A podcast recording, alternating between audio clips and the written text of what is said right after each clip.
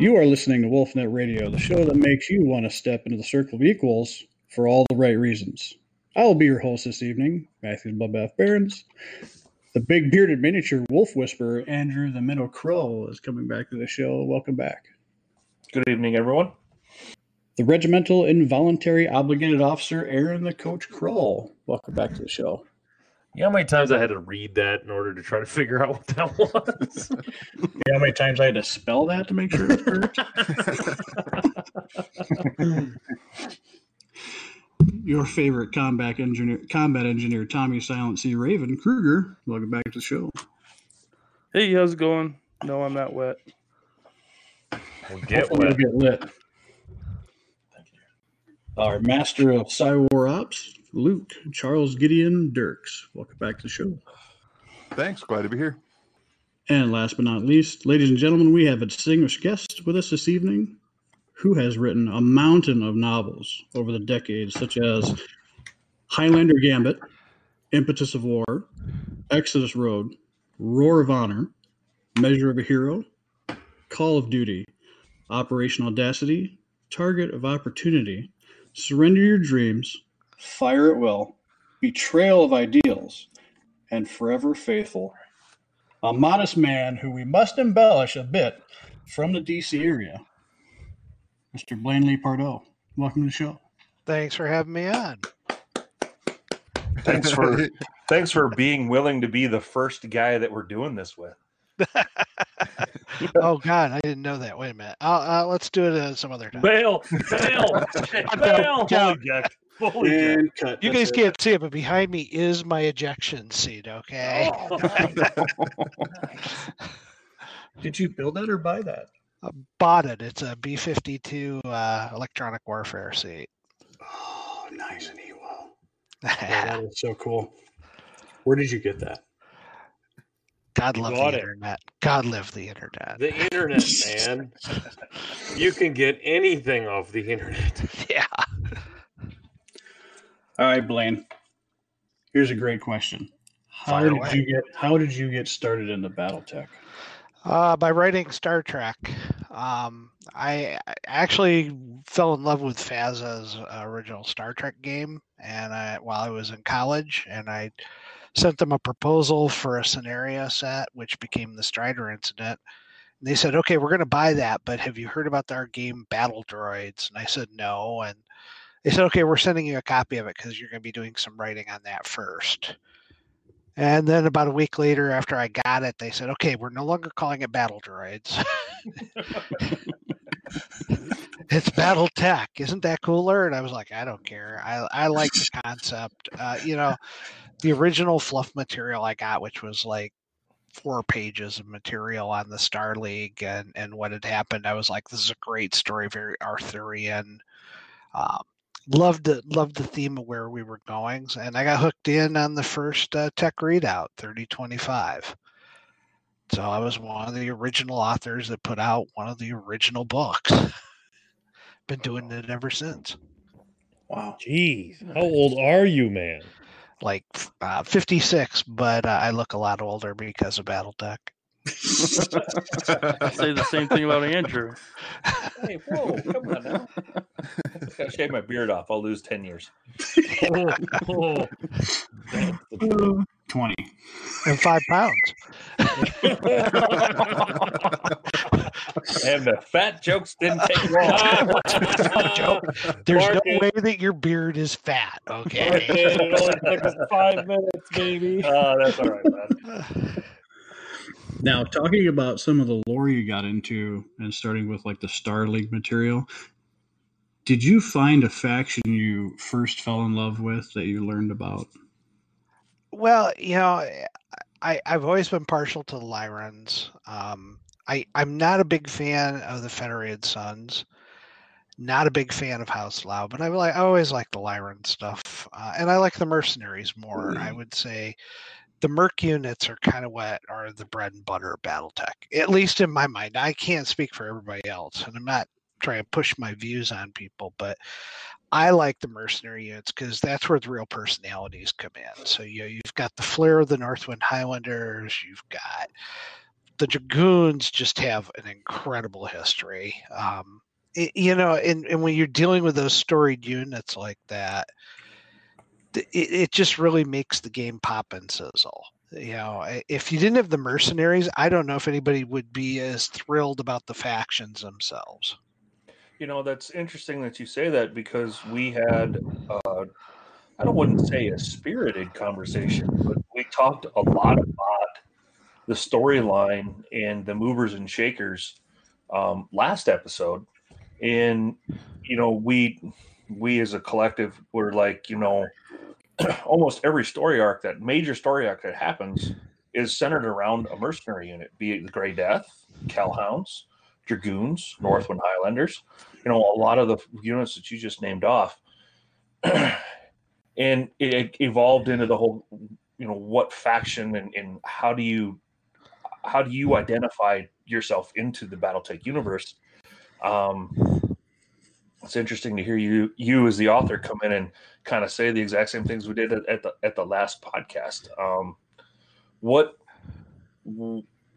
is it that because they don't hold any true faction that they can be kind of inserted here or inserted there or is that why? Or what what do you why is it that you think the mercenaries in battletech are so important to the storyline I, I think the mercenaries are good because that's something that uh, fans can identify with. Guys, when they go out and create characters and create a unit, are you almost always creating a mercenary unit. They're not creating a house unit. It's, you know, and people, it's it's their insertion point into BattleTech. And some of these units, you get to the Northwind Highlanders. I mean, they, they freaking go back all the way to the the the Black frickin' Watch. I mean, yeah. these are these are hardcore units and the dragoons we spent a lot of time when we were in seattle going over the the the unpublished history of the dragoons and where all this is going with them. And it's you know the it, the story there is more compelling i think than some of the house stories. I think when you get into some of the houses they're neat. Don't get me wrong, and I and I enjoy them. I, I'm developing much more love for House Liao lately, but you know, you get to the Free Worlds League, it, it gets kind of, gee, I, you know, it's really hard to bond with them. It's like bonding with the Austro-Hungarian Empire. You know, Hey, it's like you oh, leave there's- my Austro-Hungarian Empire alone. okay, okay. There's the Vindahuda. but you know you don't you don't see a lot of people going wow i hope there's a austro-hungarian war reenactment coming up this weekend you know they, they don't line up for that um, you know it, i think that the mercenary units just are ways people feel that they can join battle tech. And we've seen some real lowdown units like wilson's hussars but we've also seen some of the premier units that a lot of people claim are you know plot armored etc but you know eh, i think that's what people like is a merc unit. And they like them because they're scrappy and they're and many of them start out as underdogs and that's something that a role player and a board gamer identifies with at least in my opinion And so, in your opinion, then, because this is something else that, as a as a die-hard dragoon player, you know, I hear all the time of, well, you have you have the artist's pen behind you, that you know you there you guys can do no wrong. You know, everything always goes your way. I I, I fully disagree with that, but I I see it from my my colored of glass. But you know, what would you say to that as far as all of the mercenary units, even the Gray Death, and finding the Helm Memory Core, and you know, I think one of the things with Northwind Highlanders is what you just stated. You know, their their their history. You know, all the way back to the Black Watch. Um, what would you what do you say to those those folks who say, well, the only reason they're good is because of the artist's pen? I, I don't subscribe to that. Um, you know, I, I've just finished a Dragoons novella, uh, second pass on it, and you know, they're flawed like everyone else, and we're going to see that. But they are also capable of greater things um, because of who they are, etc. And I think that's going to have a, a huge impact on them.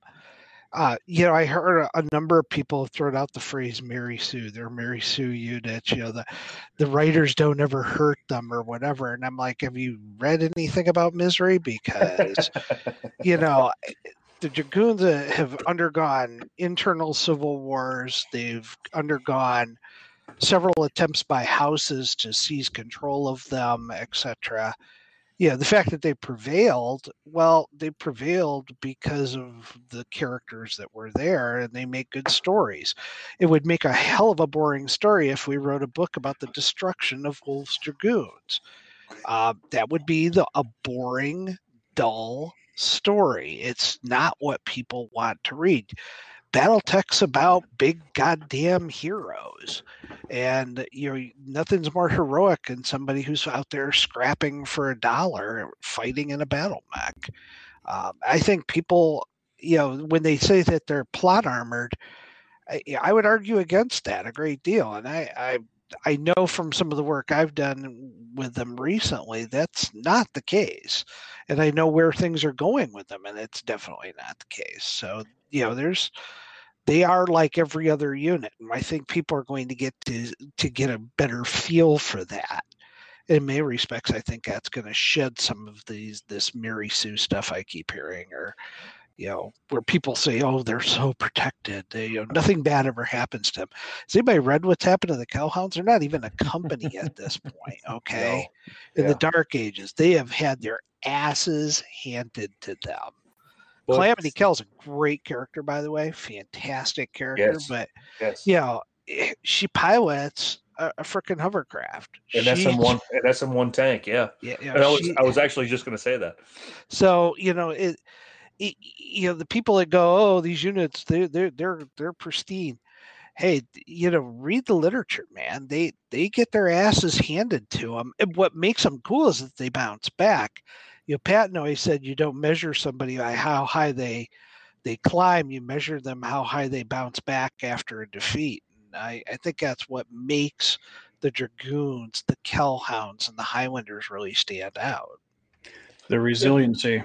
You know, one Yeah. thing can, if I can, then because I I spent a little time, um, this this last couple of days, trying to put together a little synopsis, a little history of the dragoons, which I think will actually kind of help based on what you've said about potential story arcs that that might be coming up. So, you know, we're we're at the year thirty one fifty one, if I'm not mistaken, at the end of Shattered Fortress. Yeah. And Jan- January 2nd. I know the date well. okay, so we're gonna we'll rewind all the way back to the jihad, and the jihad was, uh, you know, uh, Commander Wolf was was killed on Outreach August 18th of 3067. They they say that that's there's argument about that that was really the start of the jihad. So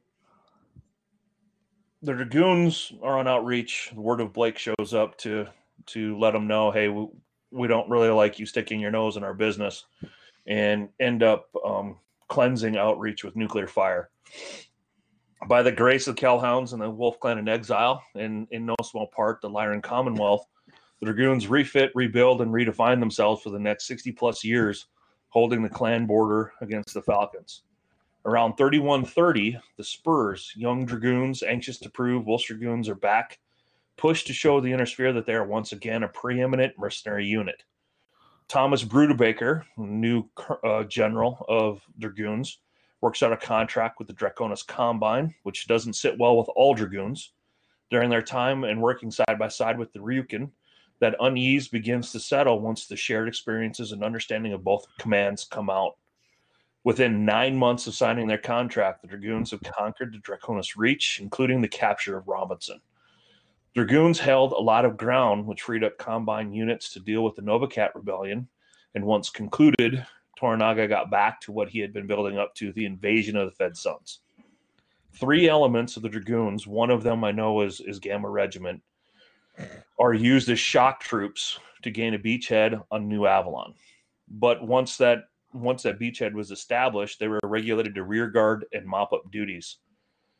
Uh, during the week 10 of that engagement, reinforcements arrive in, in the form of the 2nd Robinson Rangers, and Toraganaga relent, relented and releases the Dragoons to offensive action. And within hours of reassignment, the Dragoons tore through the Rangers' pickets and turned the stalemate to the combined favor. So, to that, the state of the Dragoons in 3150, they are currently under contract with the Draconis Combine. They are led by uh, General Thomas Brudebaker. There are three regiments Able, Beta, and Gamma. Able has one combat battalion, a training battalion, and the third battalion is used as a replacement pool.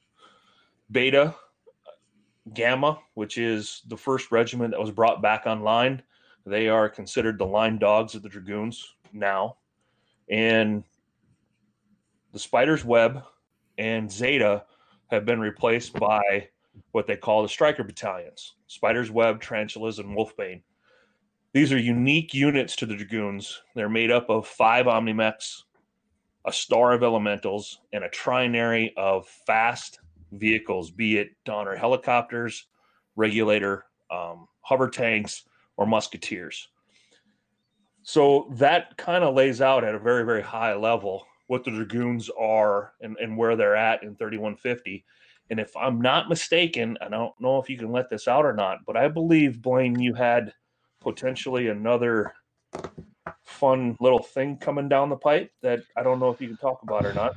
Well, all I can say is uh, the contract with the combine is going to uh, come to an end and we're going to see the dragoons fighting for uh, for power we haven't seen them fighting for in many many many many years and uh, I, I think it's going to shock the shit out of the fans. Um, just, um, there's no other way to put it. It's, uh, you know, it, the the dragoons are a very different unit, and we've had some discussions about their composition as well. And I think some of your numbers may be off based on some of the things we kind of talked about. Um, but yeah, it, you know, there, there's things that, that are going to happen with the dragoons that kind of harken back to the old days. What I really wanted to get back to, and it's so funny. I, will even show you. I, on, for those of you on the camera part, I, I dug well, out. Tell. Oh yeah, dug out the old Black Widow book. Yeah, huh? yeah. And um, oh, yeah. so when I worked on it, I went back to what made the Dragoons when I got into BattleTech the, the the most coolest thing, and it part of it was the mystique of their origin, and that's been solved by by history so far. Uh, I think there's some parts of that that Mike Stackpole and Loren are going to crawl through as part of the Kickstarter. That's really cool. Um, and they've been bouncing around some really neat ideas on that. And we talked about those when we were in Seattle. I'm going back to the Black Widow company and going, so what was it I liked about that? And how do we make, how do we get down to smaller unit action? Which I think when you're dealing with a large regiment, it's really hard to convey a good story. it's, there's too many people and, and the aspects of it are too large.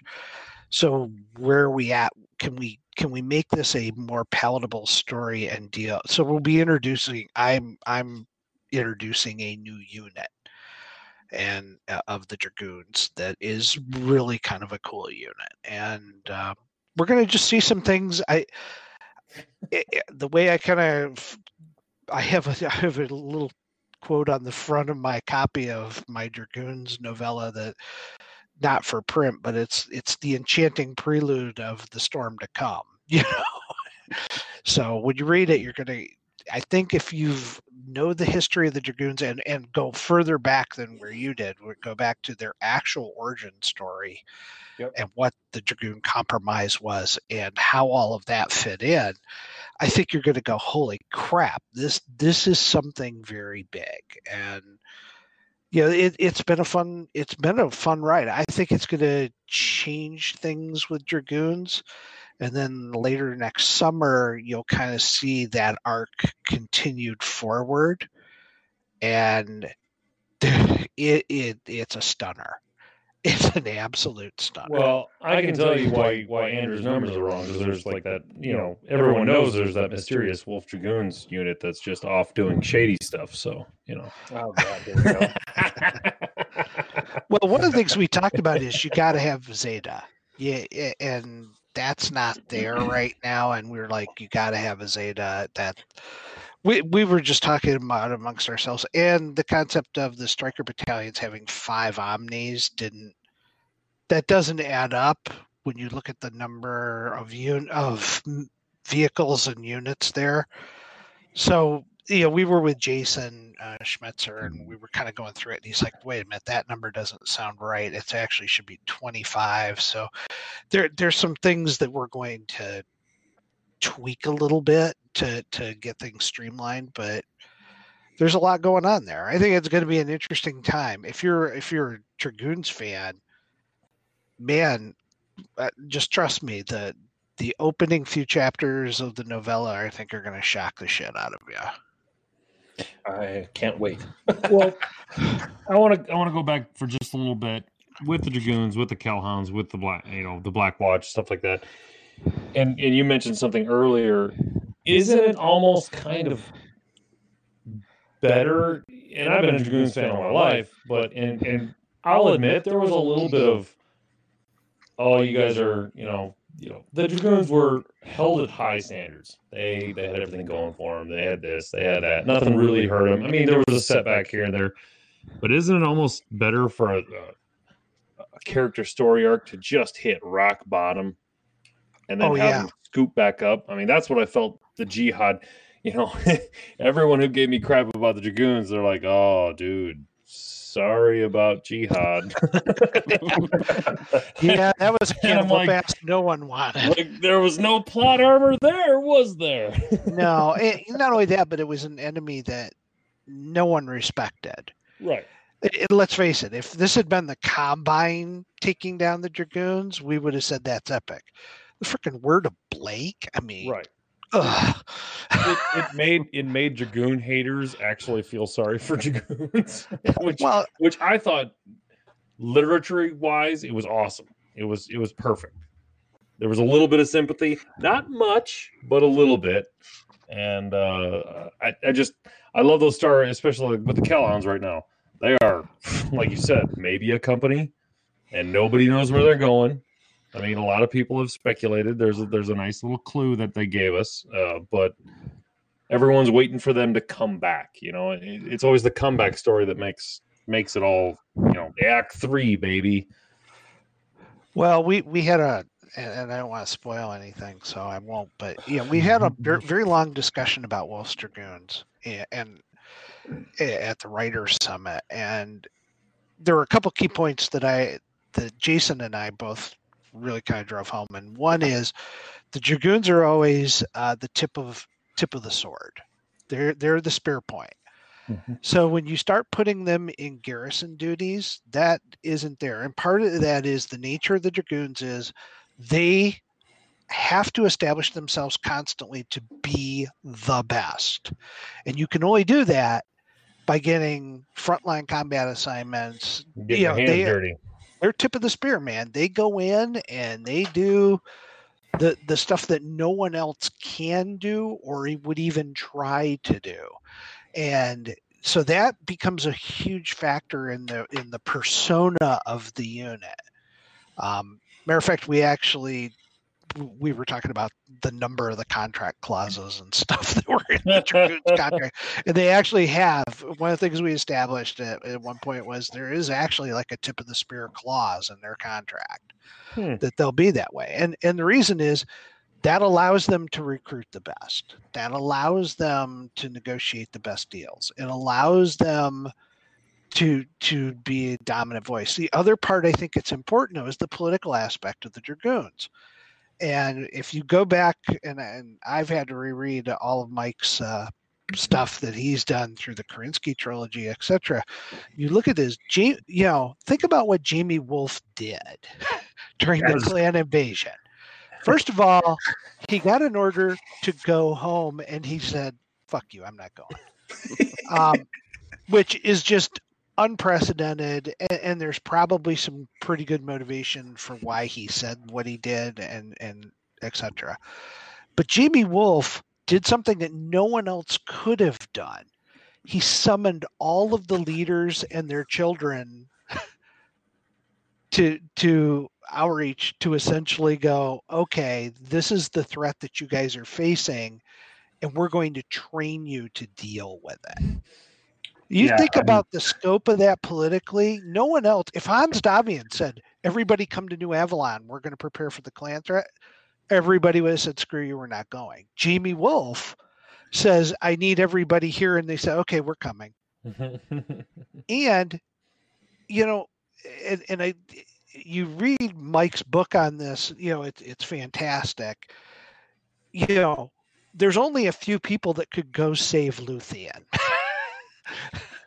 Yes. you know and and i know in the book it's always portrayed well hans davion sent the dragoons and sent the kellhounds you know the federated commonwealth sent them there but let's face it if jaime said i'm not No. going Yeah.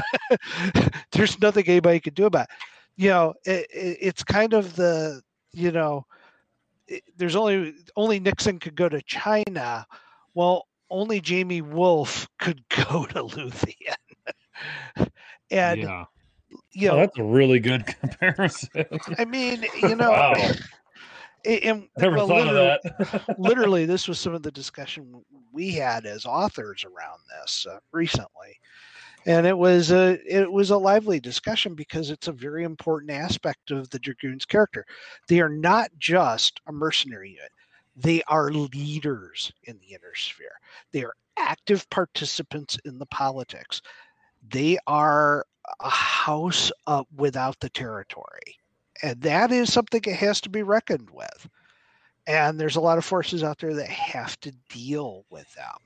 And they have all of the emotional baggage and all the historical baggage of any other house house out there there's a lot of history and stuff tied up in in the background of that unit. And uh you know i evoked jaime wolf's name many times over the course of the weekend.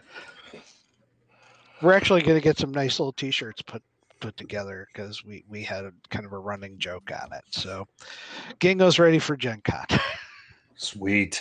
Make sure I get one, please. oh yeah yeah. They'll y- you'll you'll get a kick out of them All right, good. So moving along to possibly like a lighter question, maybe Sure. more personal. What do you like to do to relax when you're not working and not writing as much as you have been? What do you like writing to do it hobbies? I, if I told you what I was working on right now, you'd crack up. I, I retired last week from my day job so I can be a writer full time. My writing is what chills me out. Uh, what I'm working on right now is I have. Uh, I've you guys are familiar with nose art from bomb beef, you know, Yep. B Oh yeah, B seventeen bombers. I Oh, yeah. decided to actually uh, do that from a battle mech. So I have made a five foot by three foot section of Rhonda Snord's battle mech, and I used the art from Snord's Irregulars of her standing there with the RPG launcher over her head. Yep. And that's actually the nose art. And so I have in my basement because we're moving to a new house next year we're having built and I'm having a large game room and one of the prominent pieces is going to be a piece of Rhonda Snord's battle mech complete with her call sign and you know the artwork on it and everything else and it looks awesome i'm going to do a So- blog post on how to so do it Is So- it going to be painted pink then too? No uh, i actually used the right colors because i wrote about snord's regulars in call of duty so i had to go back and reread the book to find the right colors and the right call signs and all that stuff so You know, that's that's that's amazing you said that. That I've thought about that too in the past. Of they they would have wall art. Some veterans would have their nose art re, either redone or the original from the aircraft if it was decommissioned, right and and they put it on a mount, and then Yep. they mount it right to their wall, and that is an awesome idea. It is, and and uh, we, even with my limited uh, arts and craft skills, it came out pretty good. I'm going to do one with Natasha Kerensky as well, and use the uh, original artwork from the Tales of the Black Widow. That'll be her artwork on her mech. So, You uh, you using that airbrush then? Um, yeah, it's too big for my airbrush. Okay. I All feel right. like this is Three life foot- size, Andrew. Five foot man, you're you're breaking out the spray cans at that point. I feel like this is a life size model. oh it is it's act oh it, Yeah. it's yeah i my wife has told me i am not to complete building the battle mech i can have parts of it We're talking about authenticity. yeah yeah i'm having some fun with it for a change so those are the kind of things i do in, in my spare time you know goofing around i'm still trying to figure out what spare time is since i retired Amen, brother. Now, with all the things going on in the BattleTech universe, the history, the lore, what do you like that's going on in the movement of what's changing or staying the same? Well, we're we spent a lot of time working on this, and, and I've I had an original draft of this done, and we uh, kind of tore it apart and reassembled it and repackaged it a couple of different ways and restructured it. But you know, we're really looking at two things occurring in the next year, and I think they're both very exciting. One is an end to the Dark Ages, Yes. and Thank you. You're welcome, but I you gotta bear in mind I liked parts of the Dark Ages. Don't get me wrong. I enjoyed doing stuff in the Dark Ages when I got involved. I will grant you I did not like uh battle mechs doing somersaults and handsprings and stuff. Those were not the normal authors. Are you talking Um, about? That was like the Camacho's Caballeros. That was like my favorite mercenary unit. Well, we're not going to go there. Ah, but you know, there's just a lot of things. Uh, you know, the Dark Ages has been just a troublesome area for the BattleTech fans because so many people hated the click mechs. I liked them; they were a lot of fun to play with my kids. I didn't have a problem with them. It's the same people, by the way, that still have a chip on their shoulder about Alpha Strike, which I don't understand. It's like a gateway drug to playing real BattleTech. So get over it. Real Um, BattleTech. Wow. We're, we're still trying to fix that. We're still trying to fix that, some rules at a time. I must Well, be but- guy that just really likes weed. but yeah, I, I I think what you you- got to bring it into the dark ages, but you have to lay the stage for what is comes right after that, because it's a different era and, and it will have a different tone to it. There's different players, um, and, and so we spent a lot of time when we were in Seattle. I think crafting that and i think it's an important piece of where we're going to be going with the universe um, there's some absolutely stunning events that will take place with major characters and with houses and things along those lines. Um, it really we've mapped out the product for the next three years in terms of fiction. Now, Blaine, when you say the end of Dark Ages, Dark Ages is technically, I, I would say, defined as the inability to use HPG uh, telecommunications. Um, Is or is that not? I mean, are they coming back? Have the has the technology been fixed? I'm not allowed to say at this point in time, but I, I would say that we've we, the first night we had a discussion about for four hours till midnight arguing about Fortress Republic tech and HPG tech. Okay. And, and it's funny because at one point I said, "You guys, you say you're, we're arguing over stuff that doesn't exist." Oh, come on! It's a Yeah. Convention. You got to know. argue about something. well, but you know, and, but but we actually came up with some very interesting stuff that that'll fit into the fiction real well. I think is actually better than what we what was originally on the deck. Um, you know, and those things have to be dealt with. yeah. So they have to be dealt with. That's kind of where I'm going to leave it. Is I we ha- we will be dealing with that stuff, but you got to bear in mind there's a lot of changes already. Comstar went to bankruptcy Yeah. and has been purchased by Sea you know, Fox, haven't they? the Sea Foxes. Yeah. Uh, what? There's no more blow- C bill? Is there going to be no more C bills? I'm not going to say that because we Yeah, I you guess- know, I guess my watered down version of the question would be Are we going to be able to tell when the era of Dark Ages ended and this Oh-, oh new oh, yes. era started? oh yes. Like there will be a catalyst oh. that. oh yes. Okay. All right. That- I guess that was my real question. Yeah, Some- there is absolutely going to be zero doubt in readers' minds and fans' minds that the Dark Ages has come to an end. Absolutely none. There, there will be no doubt whatsoever that that there's a new sheriff in town, and there's going to be a whole lot of changes. And yeah, see, he gets it.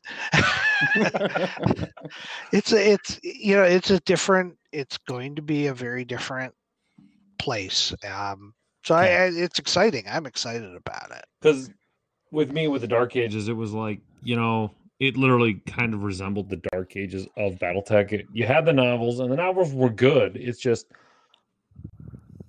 That's being kind.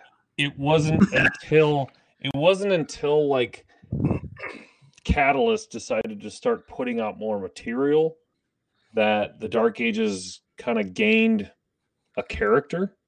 I think that's Yeah. what they were. I think the Dark Ages was just lacking an overall character for people to to associate with, not individually, but just as a an era. And at the end there, I think it really came together, and people are like, "Oh, okay, I kind of like the Dark Ages. This was like the Wild West. You know, it was Everyone's out on seemed- their it seemed own." to me- it seemed to me that the jihad did such calamity to everything, and that the Dark Age was the wallowing wallowing around trying to figure out which way was up again.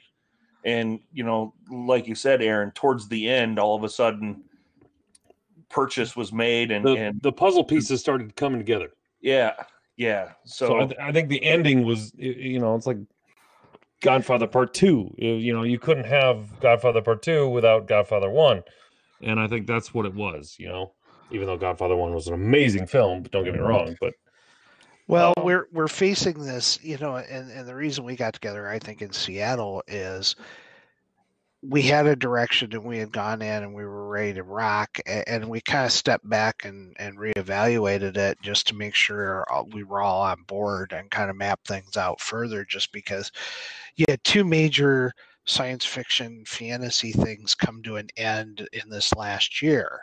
Game of Thrones and you know the Marvel Cinematic Universe. Okay, one of those was spectacular, and one was a freaking train wreck. Uh, agreed. and, again, that's putting it nicely. Super Yeah, and- agreed. and you know, so you know, if you think about BattleTech, you know, I think that actually had a subliminal effect on why we all got together to go, okay, let's go over this one more time. What do we really want to accomplish here, and what do we need to do, and where are we going to go in the next three years with this? And we came up with, you know, a lot of the ideas we've been banning around for the last two years anyway. So they were solid and and they continue forward. There's a few new wrinkles and twists. I think some fans are going to be upset. um, there's always some fans upset. It's Oh, yeah. BattleTech. That's Old what. BattleTech. Yeah, I mean, Can't you, know, everybody happy. you can't, and and you shouldn't try to. Um, No. you know but it, the funny moment i had we had a list of all the novels up there and when randall wasn't looking i wrote in uh, you know two years out i wrote in you know clan wolverine novel. And everybody in the room saw me do it and, except randall who has back to me and i said okay randall before we go forward i want to say are we done with the novels everything on the board is approved you agree that's there that's what we're going to do and he goes yes i said great i got a clan wolverine novel He's and Randall immediately grabbed a sharpie and scribbled it out, and he goes, "Now you don't." so I mean, you know, that wasn't the fireball talking, was it? Uh, he wasn't Randall. I don't think I've never seen Randall drink. I don't think he drinks. Oh no, I mean the rest of the room. Oh, I, I definitely was on my part. Um, Probably use the fireball to wipe it off the board. you know, there was a lot going on there in that room. plans within plans within plans. Oh well, there were side meetings and breakfast meetings, and Oh, they gotta they gotta get that out of there. I'm gonna mean- sneak. I'm gonna sneak one little question that I don't think we had on the thing. Sure. How are you feeling about the the heads of state, as we call them, of BattleTech right now? It looked to me as Good if question. that room was gelling. I mean, I mean, you had your differences, but I feel like we all we, as fans and as me paying money, I feel like the right pieces are in the right places. oh, I I'm very happy about it. Um, we had a good time. I will say they were long days. I mean, you started at eight in the morning, and we would wrap up around eleven or twelve at night. Um, and we Sounds were like with a each other. perfect day.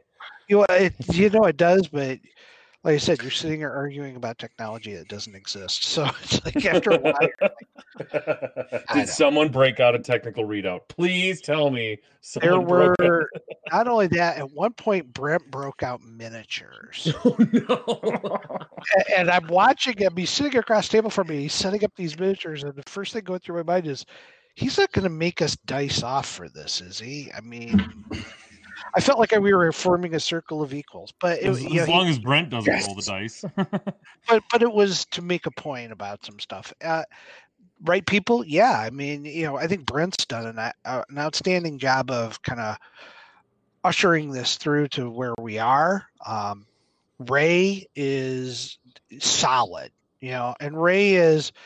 By his own definition, he's a grog nerd. He was, he's he's Oh, old yeah. school BattleTech. Yeah. You know, eh, you want to get on Ray's good side, you bring up the Marauder. Uh, oh, oh, Jesus. I mean, that's right, man. He- Give it he to me, Ray. He, Give it he wants me. his 30 25 tech readout. Um, you know, so I mean, he's really good. Uh, Randall's a lot of fun uh, to do stuff with. Loren, I, you know, Loren and I, we had a good time. Um, nothing was more funny than while we were there, they had the false press release about the release of the Succession Wars box set. I remember got seeing that. Oh, that that was awesome. That It was was not funny. I said, That "Hey, congratulations!" I said, "How are you producing that for thirty four ninety nine? You know?" And, and he like, "What the hell are you talking about?" and Ray and I pulled it up on our phones and said, "There, take a look." And he was like, "Holy shit!" I was super excited, damn it. Oh, and the thing was, yeah, at any other time with the Kickstarter not out there, it would have been. you know, it would have been would've perceived like, as a "Hey, joke. There's a lot of interest in this. Maybe we should explore it. But it was like, no, Why? Why? Concentrate on one thing, guys. why can't we just go ahead and make it now? Well, the thing is, you can make it, but have you've seen any board game reproduced in any fashion that could reproduce and sell for thirty four ninety nine, Here, here, look at the Marauder. Don't pay attention to the box set. Here, focus on the Marauder. The only way, the only way I'd buy it if it was like pre-faded to 1986 or something like that. like it Retro? looked like it was a 35 year old game. Aaron, I might have a gift for you then. Hold on a minute. oh no, I know you probably have four copies of it. So I got two copies. I got two copies here. So You're not going to get covered in like a mountain of BattleTech stuff, are you? I think I just found a get a present for you for your birthday. you are Hey. such a fanboy. Oh my god. It's true. no, but I, I'm really excited. I think it is the right crew to answer your question. I think it's the right people. Mike Stackpole and I were joking how many times we'd been to these summits, and so so was Loren and uh, and Randall. You know, and and we're talking about. Well, you weren't at this one, but we were, and then I was at this one, and you weren't. And, yeah, Okay. it- uh, they're fun to kind of go over. You know, their their battle scars is what we walk away with. So clarification, it's learn, not Lauren. Lyran. Lyra. Oh, that. Oh, here. You Oh dear God. you know, we had this whole discussion. It's it's Lyran Commonwealth or Lyran Commonwealth. It's not the you know it. it there, there were so many weird variations, and don't even get on Tukayyid. We never agreed. Brent had something that had the word cicada in the middle of it, and then when we got to Steph- Stephanie Sistu, I, I don't even. He was talking about cheesy bears or something. Oh. Randall was, and I was like, "What? Cheesy who?" And he goes, "You know, cheesy who?" And I was like, "There's no cheese in this." I mean, and, and the Davion versus Davion people were, you know, we're all on the same page. We're like, it's House Davion, right? Right. Okay, let's agree. yeah, and we, like I said, we went off into weird tangents, and then I saw it online. People were sitting arguing over it, so I, I had to weigh in, and I was like, "You might as well just pour gasoline on an open Yep. flame." Just just forget are- about it. I was like, at that point, I became an internet troll and was just like, "Look, I, I have I have to applaud you. Your trolling has been uh, very very good as of late. It has been you. very good. I can't dare to uh, fathom what it will be like when full retirement takes. oh, this is, yeah, full retirement mode is going to work out good. What I'm thinking about doing is a little podcast as I'm write, rewriting and and writing some of the new material to kind of explain to people, like, okay, this is where my thought is on how I'm going to approach this, so that when the product releases, I can release podcast supplemental material so people can critique my writing approach. no, that's all, man. People are going to do that anyway, man. You- Yeah, I know let that be a anyway. I podcast. might as well get. I, I might as well launch an offense first. Oh my goodness! Please the let that be Might as well what be it talking about bases. Yeah, we feel your pain. We had that. Oh whole- God! Don't bring Oh, up faces That could be the title of your podcast. I feel your pain. I was going to go with all systems not nominal. Oh.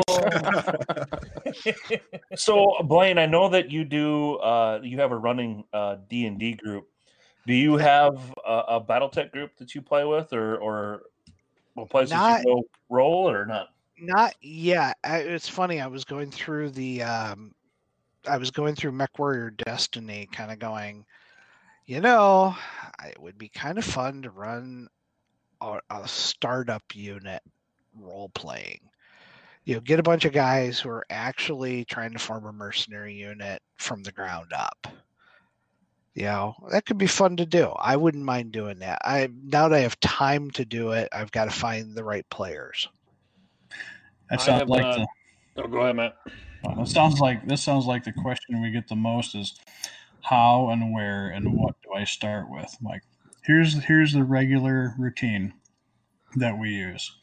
And speaking of routines and how we think of your advancement in this process of writing, what is your routine with prepping, getting started with writing? I mean, just in the actions and how you get settled into working at a computer and then working through uh, possibly decisions you have to make or um, references and then how do you finish that off and kind of celebrate when you finish a book I, you know, it's funny. I don't celebrate, but I'm going to start. Um, 'cause the next year, Oh. I- I- you, uh, the Live ungodly- stream Dragoon Novella celebration with Blaine Lee.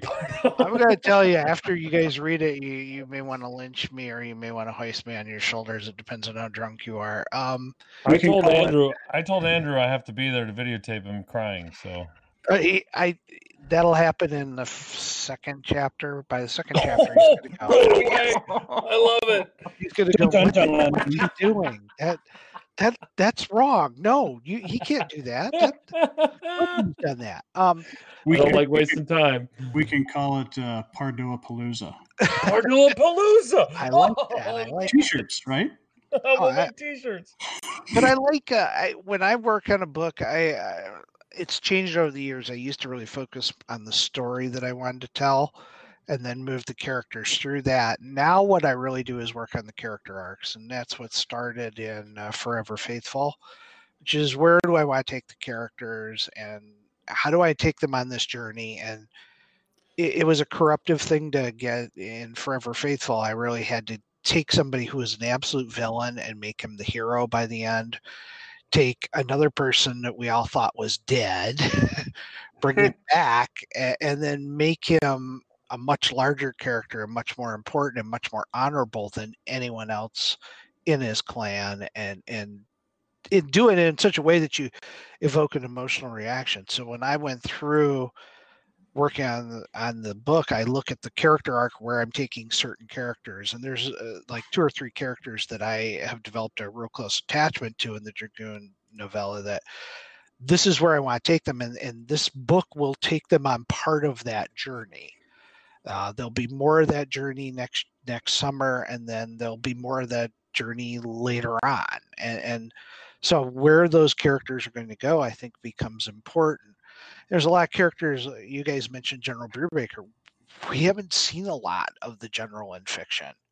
Uh, he's in Redemption Rift, but you know we don't know a lot about him uh, as a person, etc. And so you know you want to explore some of these other characters, and and is what I'm always fond of doing right now is I include a lot of characters that are generated by fans you know they're related to some of the fans themselves and i i enjoy doing that the fans enjoy it um it's a riot um but i carry them a little bit too far you know and and what i try to do is come up with the scenes that are going to move the story along and develop the character along so i look for the dialogue that's going to strike a chord with the character and uh, you know that that's true to the character and and I spend a lot more time now revising kind of that dialogue so that the dialogue is a lot more fun.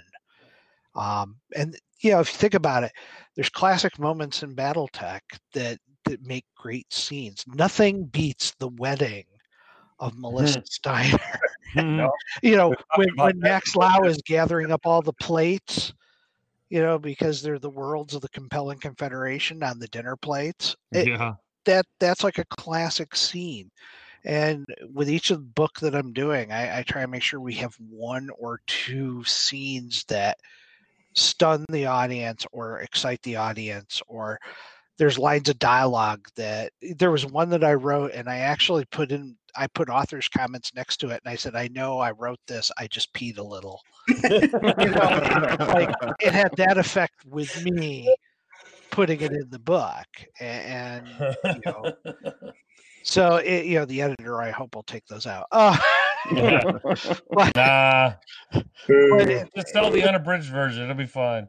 there's just some things that you, you know you get to do that when you take these units out for a test drive um, you go well what the hell if i'm going to drive them i might as well see how fast they can go and what they can do um, and so I've, I've had the opportunity to do that. I look for good scenes with the characters and the right dialogue and then i kind of craft things to make that happen.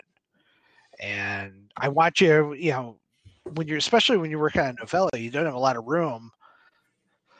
You got 10 chapters or so to kind of crank through this. You really want the reader to go oh i really get a big thrill out of it. So like when i did the anvil and i killed you know Jacek Steiner, uh, you know, I, I wanted to, Spoilers. well, sorry. it's been out for over a year, dude. Cut me some slack.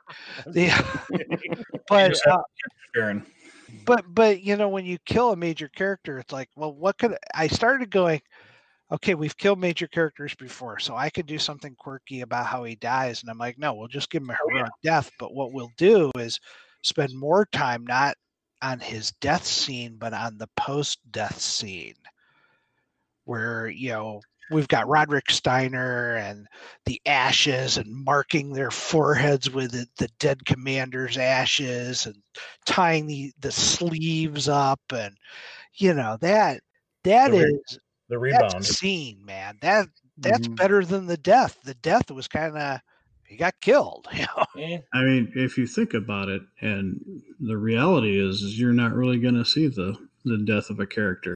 You're going to see a flash and a mech go down, and that's it. If if you Yeah. catch that half a second, yeah and the aftermath of rallying the troops, of pushing it back through. building that momentum to continue the fight is that's pretty captivating. Yes.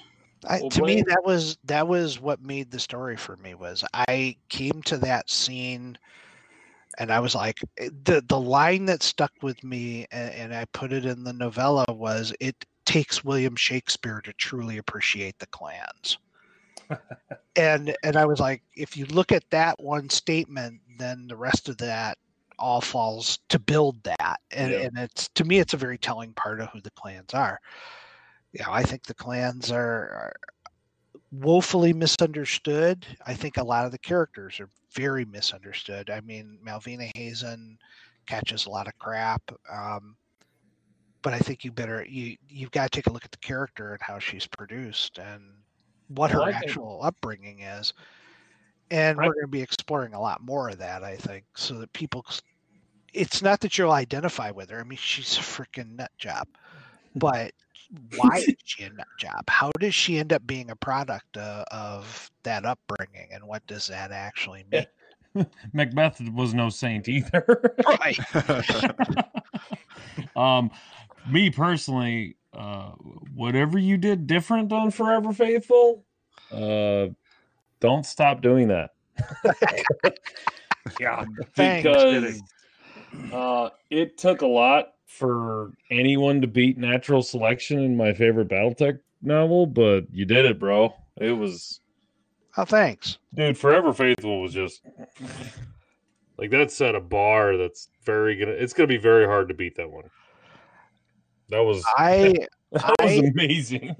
all I can say is uh, give me through Gen Con next year, and then because there's going to be a lot of build up to what's coming, and then when you see what we a- we actually do, I think um, I think you're going to be surprised. Um, let's put it this way: everybody's going to get what they want, and nobody's going to get what they want. it's, just, it's like it, it, it is an emotional roller coaster in some respect, and it should be. It should be. Yeah. Um, so And that's, you, that's the you- best thing is you're all gonna eat a shit sandwich and you're all gonna like it. You're gonna, get, you're gonna get your cake and you'll eat it, but you might not like it. So, um, you've mentioned Gen Con a couple of times, and I know as us in the fan world want everything now. Are we looking at Gen Con 2020 as being maybe the, the Cinderella ball, the, the breaking out party of of BattleTech? I mean, we should have we should have some of the the new miniatures. The Kickstarter should be in full swing.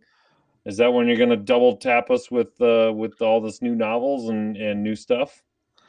Actually, I depending on what edits I get back on this second version of the Dragoons novella, it was targeted to be out when we got together in Seattle. The thinking was it'll pop this year. Oh, whoa! So you know, but don't the hold me to out. that because frankly, I don't Sorry, know. kids. I eh, you know I'm not involved in what happens after you know I write it. So you know, getting cover art and stuff like that and huh. getting it through. But um, you know, I've already done. Loren came back at me with a number of things he wanted implemented to it. Uh, I implemented all those things. I actually think it's a better book as a result, so I can't bitch too much about it as much Sure. as I'd like to. And I even told Loren that too. You know, it takes a lot to walk up somebody and go, "You know, you made me a better writer, you asshole." and Loren gets it. By the way, I can say that he knows it's not a personal attack. It was like, And then he just fires back with, "You're welcome." You're welcome. oh, yeah. It well, just- if I can throw a date out there, if it's going to be out on like say December fifth, that would be a perfect date. Well, I don't get to choose that. order. I'm waiting for. I'll be honest with you. I'm waiting for Loren to go through it one more time and go, "Yes, you did everything I asked you to do and more, and we're good." If I get that back, then we're we're good to go. Well, I can tell you from me and probably from everyone else, we don't want it released until it's you know not per. I mean, perfect is basically what we're. I mean, I, I will tell you too. The other thing uh, we, we had discussion on just this last week is should we do this as some sort of a campaign set? It introduces new battle mechs. It introduces uh, new terrain features to fight on, and it has two fairly defined units that are engaged that would be you know very. I I was asked to provide the TO and E on them, so sure. Scenario pack.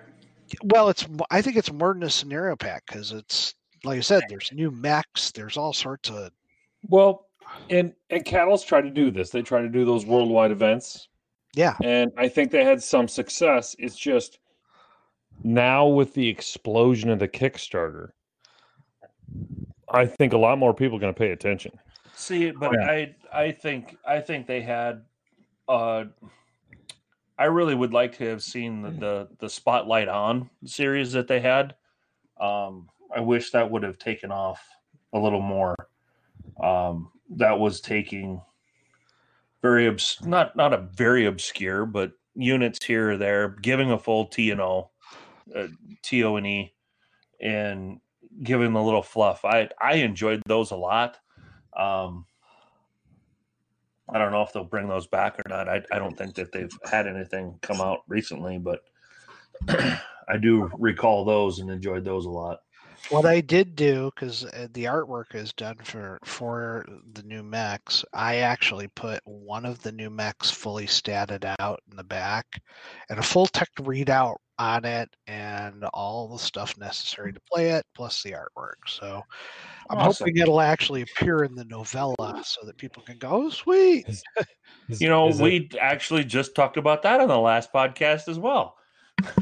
That's because we make history. Uh-huh. uh-huh. Well, you know, that's a lot of when you're in BattleTech, you're making history and breaking history. So Well, we are 11 downloads shy on our 10th episode of 1,000 downloads. So, wow.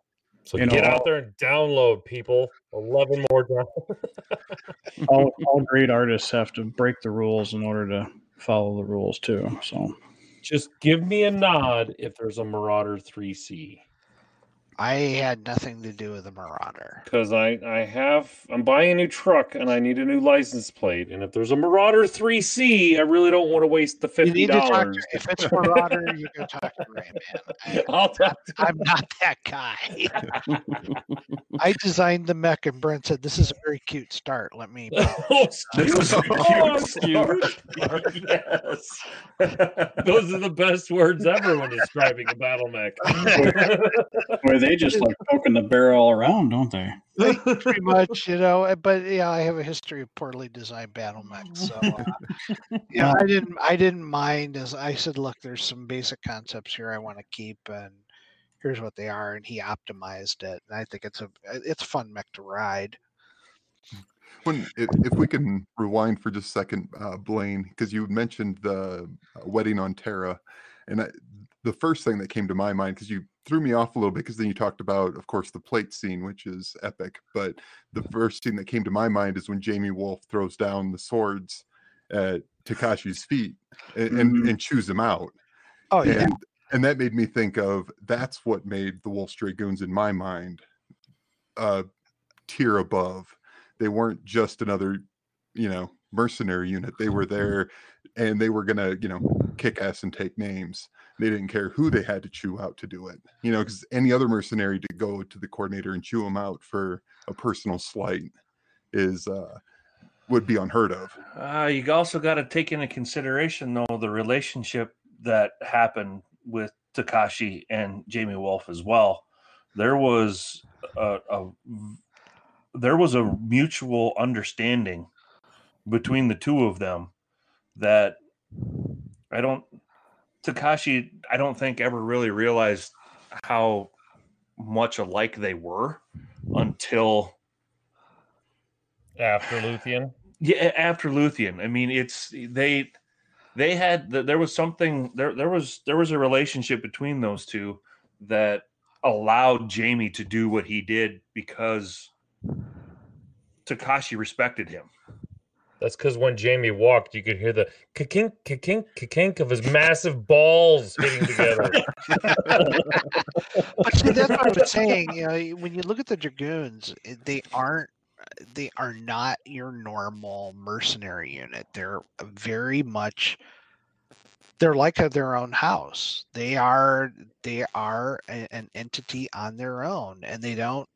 They don't have to put up with a lot of shit from anybody. Um, you know, and, and I like that part of them. You know, it, Jaime Wolf in, in it just literally is the embodiment of that. I mean, Jaime Wolf's the only person that could have thrown down those swords ever. Mhm. Yeah. Well, we, we we wouldn't have seen that from the Northwind Highlanders. We wouldn't have seen that from Lexington Combat Group or from. But the would they? But Atlantic. but at the same time, at the same time, I would ask the Lexington Combat Group or the Northwind Highlanders. I don't think it would have ever crossed. It, it was just. It's not in their nature. It's not in their makeup to do that. Right. Yeah. That was a very calculated move on Jaime's move on Jaime's part to not only snub but kind of put Takashi in his place in front of everyone to let everyone know that you come at us, bro, we're gonna come back at you. This is Okay. just this is just what it is. That's because that's because they had that type of circle of equals history of The one it doesn't matter who we are, we're going to go toe to toe, and that's and whatever's left in the ashes is going to be who's left. Well, Matt's that's gonna that's why Matt- they're tip of the spear. They Yep. have to be. the. But Matt's also kind of. I had a I had a thing I was going to put in there, and Matt kind of preluded to it. When did Jaime Wolf kind of realize that he was going to be more of a protector of the inner sphere instead of I'm still Wolf Clan? You screw with me, I'm just going to send a message, and then you're all screwed.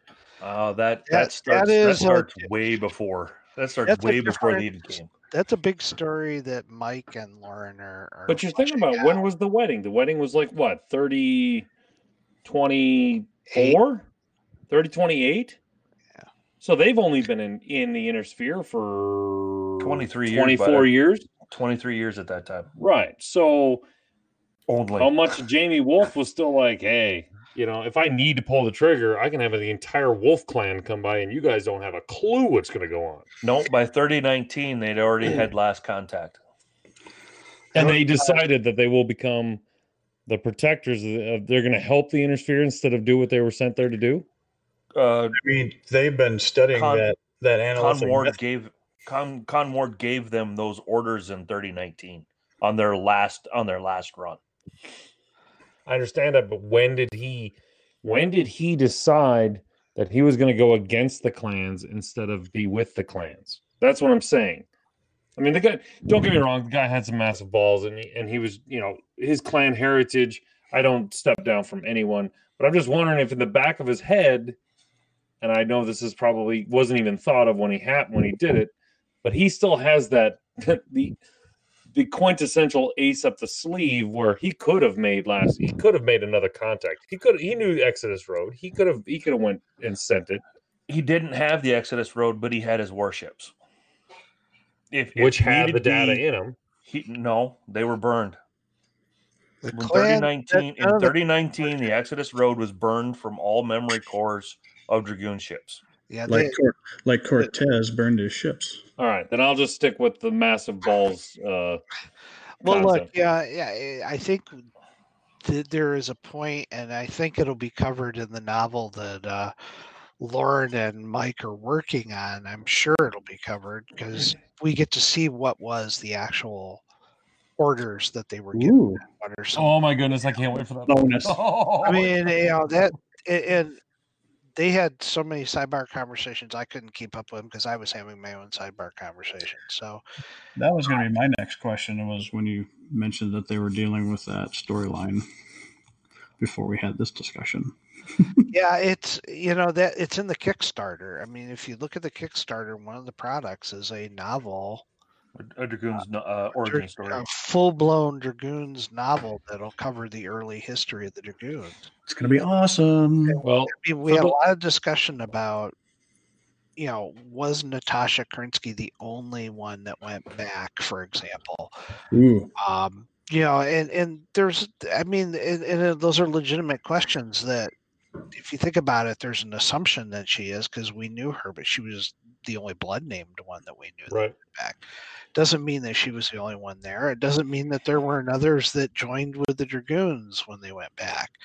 Um, and that's stuff that Mike and Loren have to work through. And um, like I said, I wasn't. They were having some great ki- sidebar conversations, but I, I couldn't catch all the details. I got the sneaky suspicion they have a pretty good idea where they're going with this. So Well, as as a huge Dragoon fan and and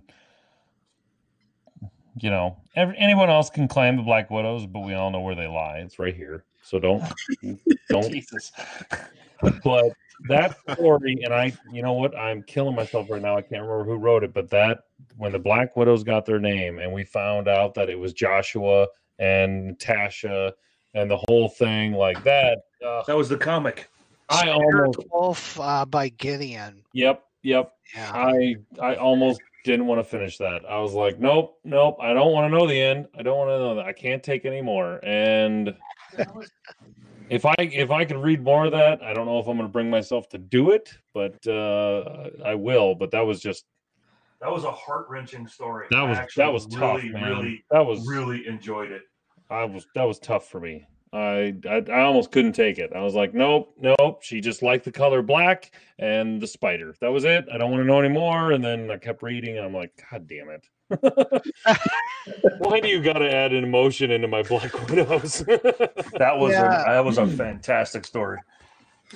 Well, that- y- I that's gotta tell you, you guys all need to dust off your copy of of the Black Widow stuff because I'm going to harken back to some stuff that comes right out of there. Cool. Ooh. Dun dun dun. dun, dun, dun. Are we gonna are we gonna get source books like that going forward? I you know, I, I, I wasn't involved. With, I think there's going to be a lot less. When I say less source books, you know, you go back to the jihad era, it was all source books and no fiction. Yep. Okay, Yep. and that, that's a huge problem. We are back Yes. on the the bandwagon now. Is the fiction's going to drive the universe like it did back in the old days? Uh, there's going to be certain spy novels. Um, I'm doing the first of these spy novels, kind of bringing it into the Dark Ages stuff and lay the foundation for the next stuff. Mike will do some. There, there'll be other authors that come in, and then the other stories kind of feed into those uh, to create a broader arc of where we're going. Um, suffice it to say, we know where we're going. Um, it's not a blind grope. That's awesome. But, I uh, love that. Not an It- unanswered reach around.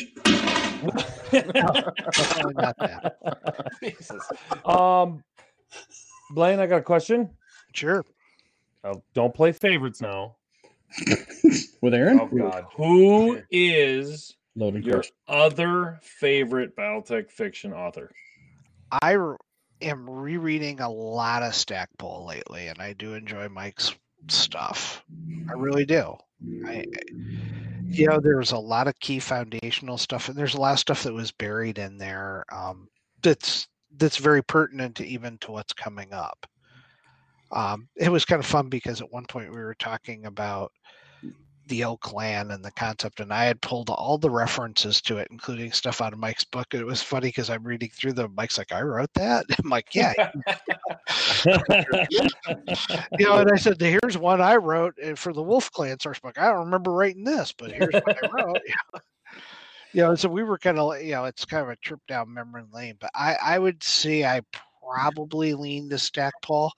I like Randall's stuff too. Um, you know, Randall hits on some of the clans that don't get a lot of play.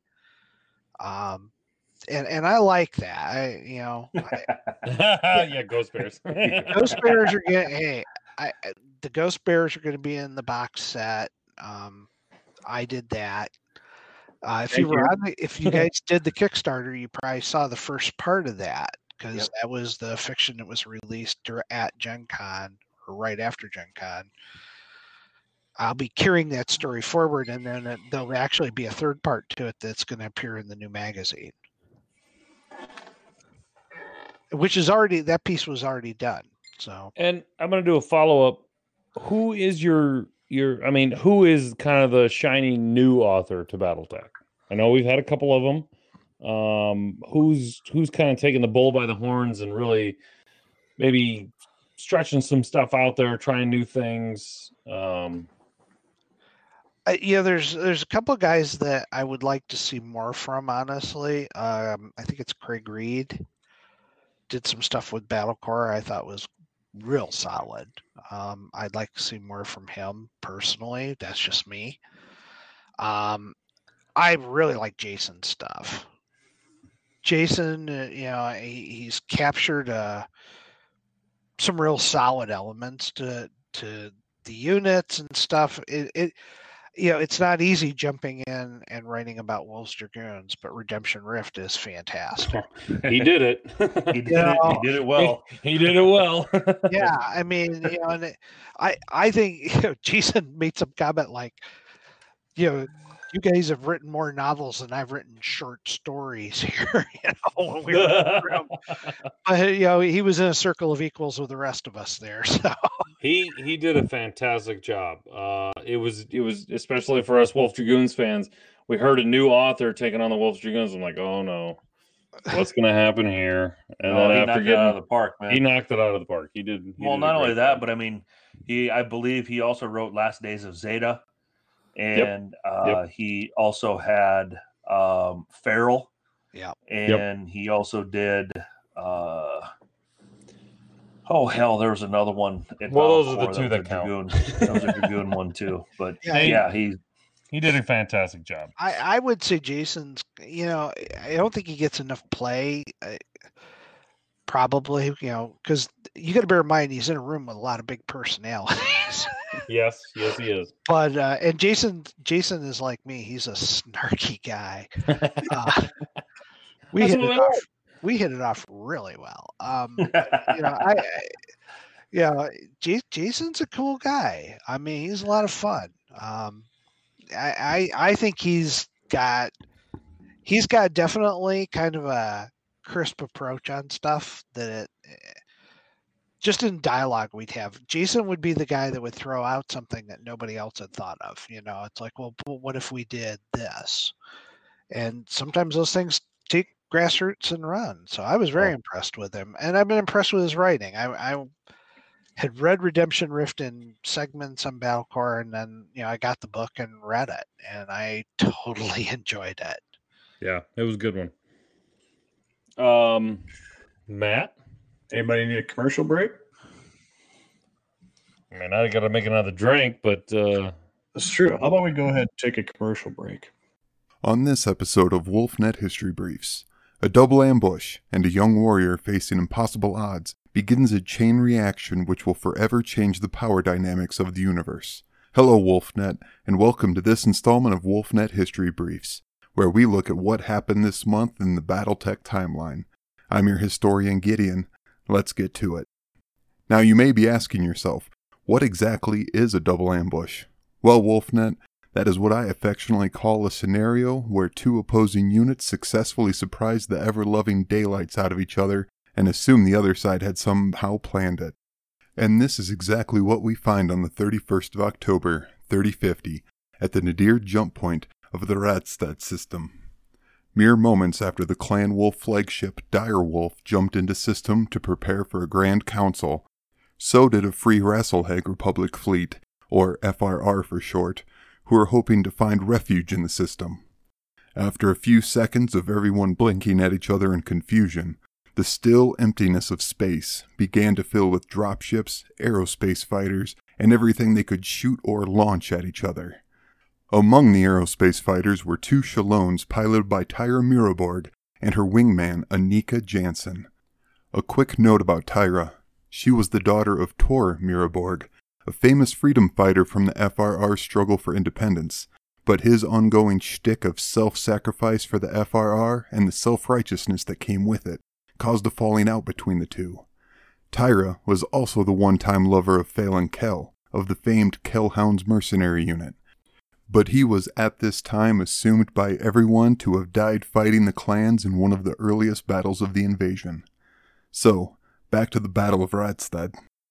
Tyra and Anika went straight for the largest threat, the dire wolf. They successfully performed a strafing run down the length of the ship, but on their return flight, things went badly for them as Clan Max began exiting the warship to mount a defense. Anika's Shilone took a PPC hit which shorted parts of her drive systems, and Tyra received missile fire from a passing clan dropship. Some of those missiles impacted her cockpit, leaving her critically wounded. What we know for sure is that Tyra informed Anika she was wounded and was glad her friend could not join her on this next flight, and then killed her comms. She then turned off the safeties on her Shilone's engine and began dumping her fuel into the fusion engine as fast as the restrained star inside would gobble it up and fire it out the back of her fighter. We know this because her Shilone sped down the spine of the direwolf at an estimated 200,000 kilometers per hour. The G forces should have made her black out instantly. But Tyra wouldn't. She flew that Shilone true and directly into the bridge of the direwolf. What we cannot say for certain is why she did this. There are, of course, several theories. One is that she realized she had no hope of survival and decided to make her death count for as much as she could. Others hypothesize it was a final metaphorical middle finger to her father so he could hollowly sacrifice one more thing for the Republic. The third, and most tragically ironic thought, is that she wanted to rejoin her lover Phelan in the afterlife. The reason I say it's ironic is because Phelan wasn't dead, but was very much alive on the direwolf, and with every passing moment she had unknowingly been hurtling herself towards him at breakneck speeds. Dozens of crew and warriors died on the bridge of the direwolf that day, among them Ilkhan Leo Showers of Clan Smoke Jaguar. Phelan survived the attack and would leave the inner sphere with the clans when they paused to elect a new Ilkhan. The year long armistice that followed allowed the inner sphere to adjust to the clan threat, and without Tyra's sacrifice, there may have been no Battle of Tukayyid, or any inner sphere as we know it. Perhaps most telling about how significant this event is to every moment that followed is that even the clans revere Tyra in her final flight. Clan warriors spend their entire careers hoping to achieve an act worthy of the briefest mention in their historical epic poems called the Remembrance. Tyra has 17 lines dedicated to her in the Wolf Remembrance, six lines more than Leo Shower's death has in the Smoke Jaguar version. That's right. The people who she gave her life to thwart cannot help but respect the warrior spirit and skill she personified. So, this Halloween, whether you're out having a drink with friends or walking the kids door to door for candy, take a moment to look up at the stars and remember just how big of an influence one person can have.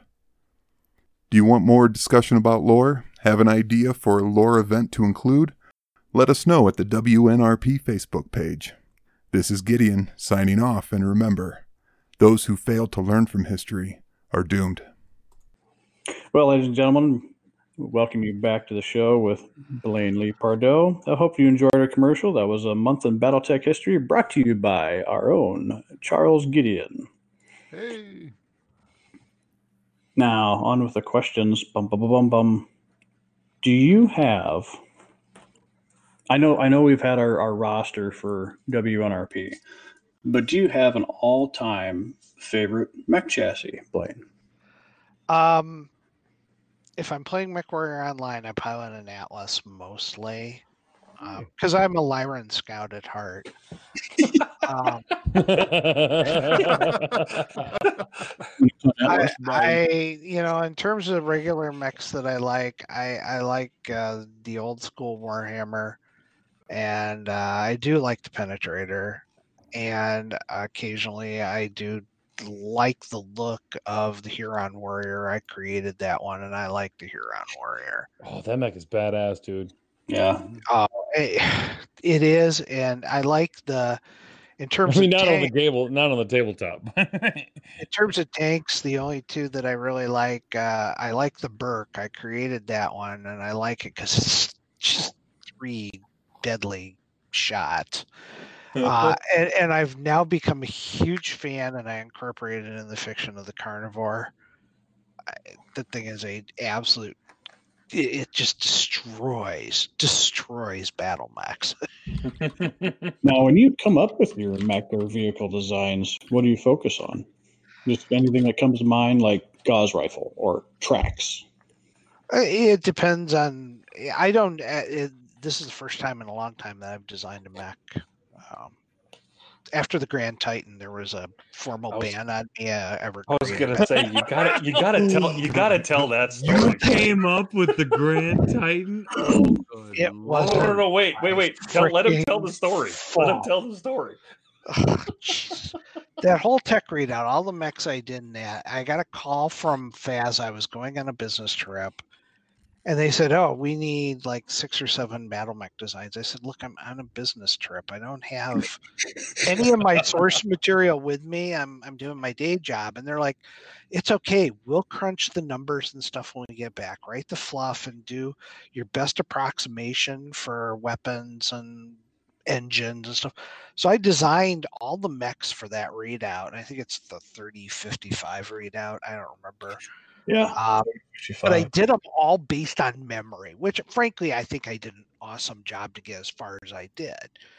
But clearly my math skills were off. But my assumption was they were going to do exactly what they said. And I think it was Bryan Nystul. I could be wrong. But everybody assured me they would check all my stats and, and tweak where necessary. And then when the thing came out, and I was like, people were screaming, "Who is the idiot that designed the Grand Titan?"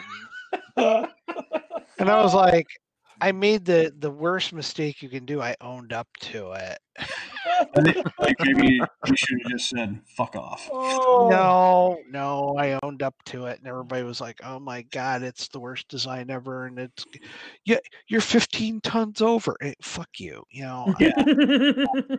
Yeah, I did it from memory. It was supposed to be cleaned up, It- you know. And I kept thinking at some point the guys at FASA were going to own up to, yeah, I, you fucked up, Flounder. You trusted us. Um, they didn't do that. They threw me under the bus. tell And them to then they were like, yeah, we, we got horrible mech designs from Blaine on that. It was like, yeah, you guys are really not winning me over on this.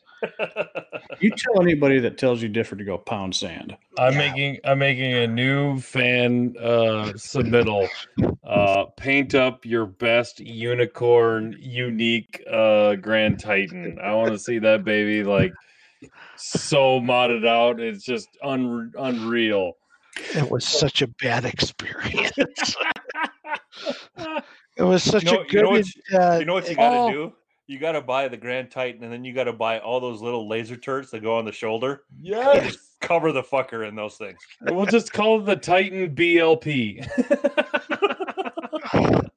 It Oh, was just fun. a bad experience. Hey, I don't I don't design mechs too often. I did for this last one because uh, they were gonna check a check your number of reasons for story wise I needed it I needed new mechs for this story. Mm. Um and it was done deliberately. So I, I mm-hmm. designed one of them, Brent, and and then Brent tweaked it, and then Brent went ahead and designed the other mechs. So So we, we've been talking about we talked about the summit right in Seattle and Yeah.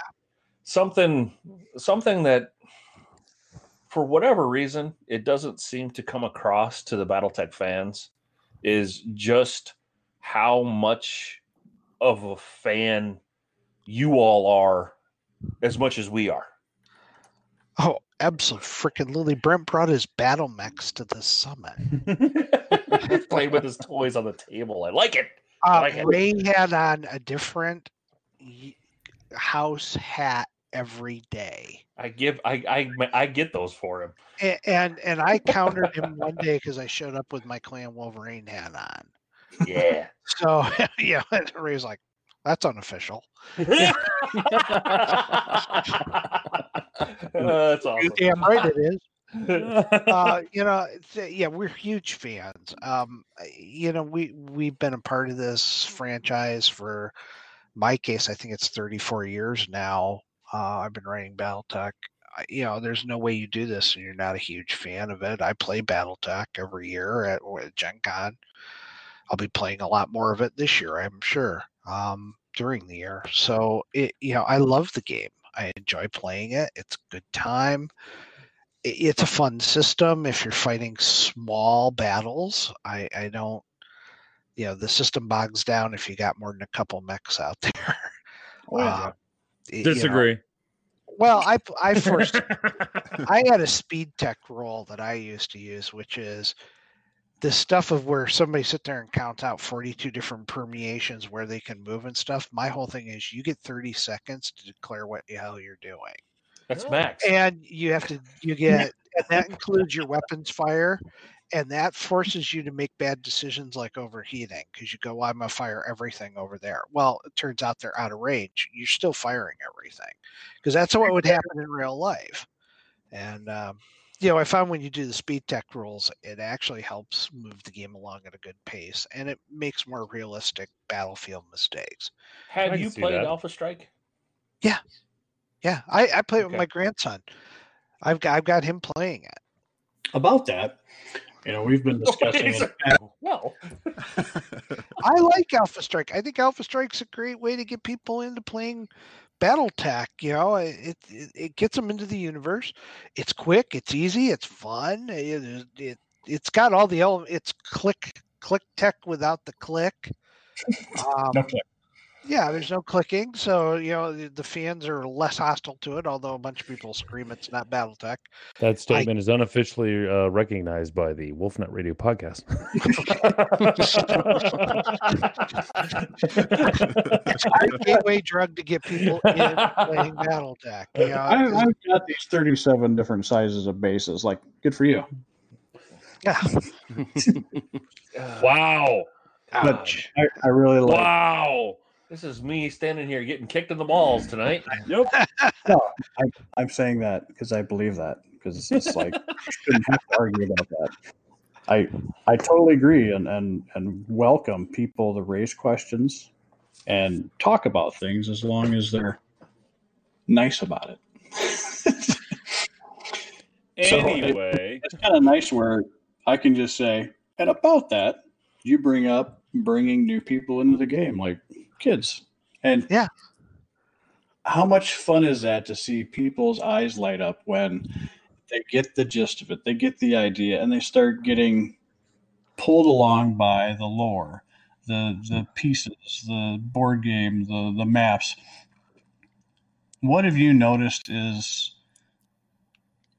the best part about bringing new people into the game?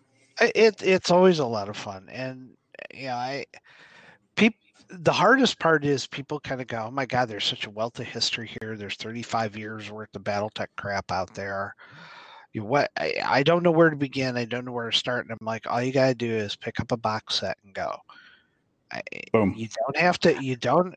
Don't worry about the era that you want to play in. And I always tell people start if you want to start simple, start 3025. It doesn't get any more simple. There's none of the fancy tech. You don't have to worry about narcs and beagles and lions and tigers and bears. Oh my! You don't have to screw with all that crap. You can jump in at 3025 tech. It's simple. You have a lance defending an entire planet. Uh, there's vehicles are not a big thing. You know, and when you're dealing with 3025, you're dealing with small unit action, and that's the heart and core of BattleTech. And I think it. I think what's interesting is people love designing battle mechs. You know, now in the real world, we would never have 187 different variations of battle mechs out there that you know that are active, but you know, because it would drive the logistics absolutely batshit crazy. But in BattleTech, people design battle mechs all the time. And th- what I think people forget is the battle mechs are actually characters. They have a personality all on their own. You see an Atlas coming at you, everybody knows it's an Atlas. It's got that freaking skull head coming at you. Um, you know, there's certain ones that just have a certain flair to them that stand out, they're distinctive, etc. And they're as much as part of the lore as any of the characters we've created. And I think that the true fans get that. I mean, my grandson, he even did a little card up. Uh, you know, it probably doesn't show up well, but Aw. Oh yeah, that's awesome. you know, he's drawing his own battle mechs and sending them over to me and stuff. Was, And was that was that a Loki or a Warhammer? no, it was a Mad Cat. Nice. My grandson's name is Trenton, and he thinks that Trent was named after him. And I kept explaining to him, I came up with the character Trent like decades before you were born. you were not even a thought. Yeah, and- but in his mind, I'm just telling him that. So you know, I'm letting him live that dream. Uh, He's like coincidence? I think not. yeah. So you know, it's just one of those things that I think it's important that I think it's where the fans fall down sometimes we want to get into all these arguments about eras. We want to get into arguments about tech. We want to get into arguments about houses versus clans. Stop arguing about it and go grab a friend of yours and bring them to the damn table and teach them how to play BattleTech. And if you teach, you know, some of the guys I go to Gen Con with every year don't play BattleTech. They always know I'm playing because we all go together. They actually went over and played Alpha Strike for a while and then sat down and played the Grinder. And they're like, hey, this is actually a lot of fun. Yeah, no joke. You know, Good. game's been around for three and a half So decades. I I liked I liked your statement about the the mechs are characters. I cannot express my joy the fact that we are getting the quote unquote using air quotes unseens back and back in a way where Yes. they they invoke the nostalgia of those of the early books and and the imagery that that was tech readout 3025 Because they're Um, mysterious. they're just it's i'm so excited that they're coming back and that we can actually play them on the table and not play that spindly legged marauder that isn't a marauder i mean it's Not. no It's just not. And you're not going to hear any more like, oh, he's got an old one on the table. Like, so? Oh, I mean- every, these guys that want to date their ma Oh, well, you're playing with a fourth generation Ral Partha, blah blah blah. I'm like, knock it off. It's a Yeah. freaking battle mech. Leave me alone. It, it doesn't matter. Well, they, look at those bases. Those aren't the bases that were used until 1994. Uh, whatever. I grabbed a base out of the box. I don't know. Jealous, aren't you? Yeah, well, it's just it's one of those things where the, people get hung up on this, and I think it was one part of the problem when the Dark Ages stuff came out was it was oh this is going to replace Battletech. I hate it instantly. and and the thing was they threw the baby out with the bathwater. It was I don't want to know what you're doing with the universe at this point. It doesn't matter. It sucks because ClickTech sucks, and Battletech fans are like it. It's just like Star Trek fans. They're their own worst enemy at the end. I think the only problem. how do I- you how do you oh, i'm sorry i'm sorry I go think ahead matt okay. The only the only problem I ever had with uh, the Mage Knight or Dark Age was just specifically that The miniatures that you could purchase, they were random. Unless you got like a huge box set, you they were all like randoms in a little box. Yeah. I if if it would have been you see what's in the blister, you get that mech. That would have turned me on to it. But I've I've started picking up the, the novels and the, the dark ages and it's now it's hard to find them. So Yeah. yeah. I I I think I know the answer to this because I think I got a a fairly okay read on you, but you know, to your previous comment about you know, well, that was a you know that base didn't come out till '94. Do you, when you're writing, take into consideration the I don't want to call them fringe elements of of the of the fan base, but there seems to be a lot of tent. I mean, just as just as there is so many houses and so many different factions within BattleTech that everyone can find a home, there seems to be that many tentacles and fringe elements of the fan base as well. Does that ever factor into your writing or you know direction or anything like that, or is it strictly about the story and what's best for us moving forward, you'll either get on board or you won't. Yeah, I'm I'm in mm. that second camp. I can't play to the fringes. I, I get this all the time because of the Clan Wolverine stuff. They go, "Oh, well, I read one of the Jihad source books, and it said that the Wolverines were actually the word of Blake, and blah blah blah, yeah, yeah, yeah, yeah. blah blah blah blah." There's every sort of freaking Wolverine site. Every time somebody sees a funny animal scurrying on a planet, it's like, "Ah, it's Clan Wolverine." Uh, well, you saw the diorama this year, didn't you? Oh, I know. I love that. By the way, I took a great picture of the Yeah. diorama where I had the Wolverines written on the side. Um, Yeah. And, you know, it, I, to me that was priceless. It, it- but it's classic stuff. You know, and the fans will sit there and argue with me about where the Wolverines. That's Preposterous. Like wanting to be Costco, so the Fidelis. they do this with me on just about every aspect of BattleTech at one point or another. Somebody wants to tell me that they're smarter about a certain thing than I am, and you sit there and kind of go, "Yeah, but I've got the yeah." You guys probably can't see. Well, you can probably see right here. I Oh, yeah. stacked I see- source I see- right. I've seen the stack. Yeah. I have like three of those on this table over here, and I'm grab them and I need them because I'm working on stuff. So yeah, I, it's a little frustrating, especially when somebody quotes something I wrote, Oh, tries to use it against me. That's always entertaining. Um, yeah, I don't play to the to the fringe stuff. I'm.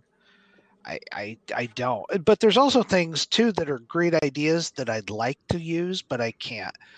Uh, Snord's Irregulars. I a bunch of fans have said, look, I think those guys are actually Goliath Scorpions, and I think that's a great idea. And Ray and I were talking about it, and he goes, "What's your take on that?" And I said, "I think it's a brilliant idea." And he goes, "Well, how come you never say that online?" I said, "Because if I say anything online about it, people go, aha, that's the truth then."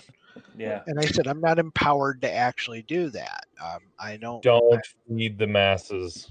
Yeah, yeah. I, I'm not gonna. I can't tell them that that's a the, a great idea because they'll go, then that's the truth. And I don't know if that's the truth. We haven't ever fleshed that out. So hmm. Ray and I ended up having a sidebar about that.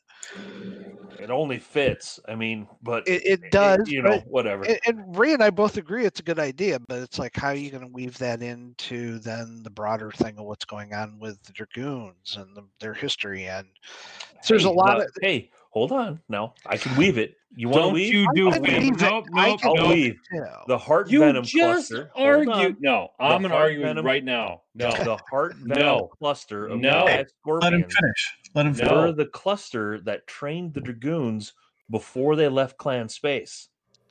Goliath Scorpion's heart venom cluster. That's Alpha Galaxy. So there is a very good possibility because they were going to the inner sphere that cl- uh, there were or possibly more than a couple Goliath Scorpions that went along for the ride because of their love of the Star League. No, don't answer that, Blaine. I, I can't because I don't know. Fringe. That's what I'm saying is, fringe. it, yeah. It, it- you- again, it's a. g- I can make it work. I can make anything work. And if that doesn't work, I'll retcon it. Yeah, good. We'll just retcon it. You know, I yeah. cannot believe you just asked him about catering to the fringes, and then you go into a fringe rant. I didn't go into a fringe rant. I made I made it. I made an argument Yeah. for I- the Snords to be Glass did it. Scorpions. I am very telling you, it's a great idea. And I eh, and Ray thinks it's a good idea. Whether that actually happens or ever gets referenced, I don't know. New segment, Andrew's fringe. Every, everybody has to remember that if there's a problem, we can find solutions. Right. Just yo, if there's a problem, yo, I'll solve it. Kick out the beat while my DJ Wow. revolves it. You just quoted Ice Vanilla Ice. on our show. you just fucking fringed Blaine Lee Pardoe, so we're even. I didn't fringe. I didn't fringe. You fringed. You fringed. he provided a See, they get that on a t-shirt. I didn't fringe. This is bullshit. Aaron, Aaron, are you in the box wine again? No, no, no. Nope. All right. It's the wicked thing. Moving All right. along. But no, just just a clarification: the whole character of the battle mech is totally true because I love a Marauder and Andrew loves a Marauder too. The only difference between the two of us is twenty five tons. Well, See, more fat jokes. Fat joke. Oh. jeez. Look, you know, let's face it. You see a war, a black warhammer. You, there's one person you think of. You see a blue. you, you Uh, pee a little bit. Yeah, you see a blue and red tinged uh, uh, archer. Archer. There's one unit. There's one person you think of when you see that battle mech. Um, yeah, it the battle mechs are a part of this, and it's part of the mystique of it. I'm glad the Unseens are back. Uh, we were allowed to write about them, but they couldn't appear in cover art. We were encouraged not to use them, which I violated all the time. well, thank you. Yeah, stick it to him. Oh, you know, there. One thing you could say about me is I don't follow rules well. No, I- I- that isn't apparent at all. you're on this podcast. You should have a T-shirt that says, "I'm Blanley Pardoe. Don't tell me what to do." Yeah, well, I'm Blaine Pardoe and you're not. Oh, I, I heard a no, it's supposed to be. Do you not know who I am? I'm kind of big. I'm kind of a big deal. No, you that's you- a that's a direct Aaron quote, by the way. It's true. Did, um, there was a story about someone uh, you were playing MechWarrior online, and and you had obviously your call sign, and somebody didn't believe you. Oh, it happens all the time. It's kind of hilarious. My grandson was with me the other night. I was playing. He was watching. And he, and the guy was like, "You're not really Blaine Pardoe." When he finds out about this, he's gonna be pissed. My grandson's looking at me. He's nine years old, and he's looking at me like, "Is this guy a retard?" Retard.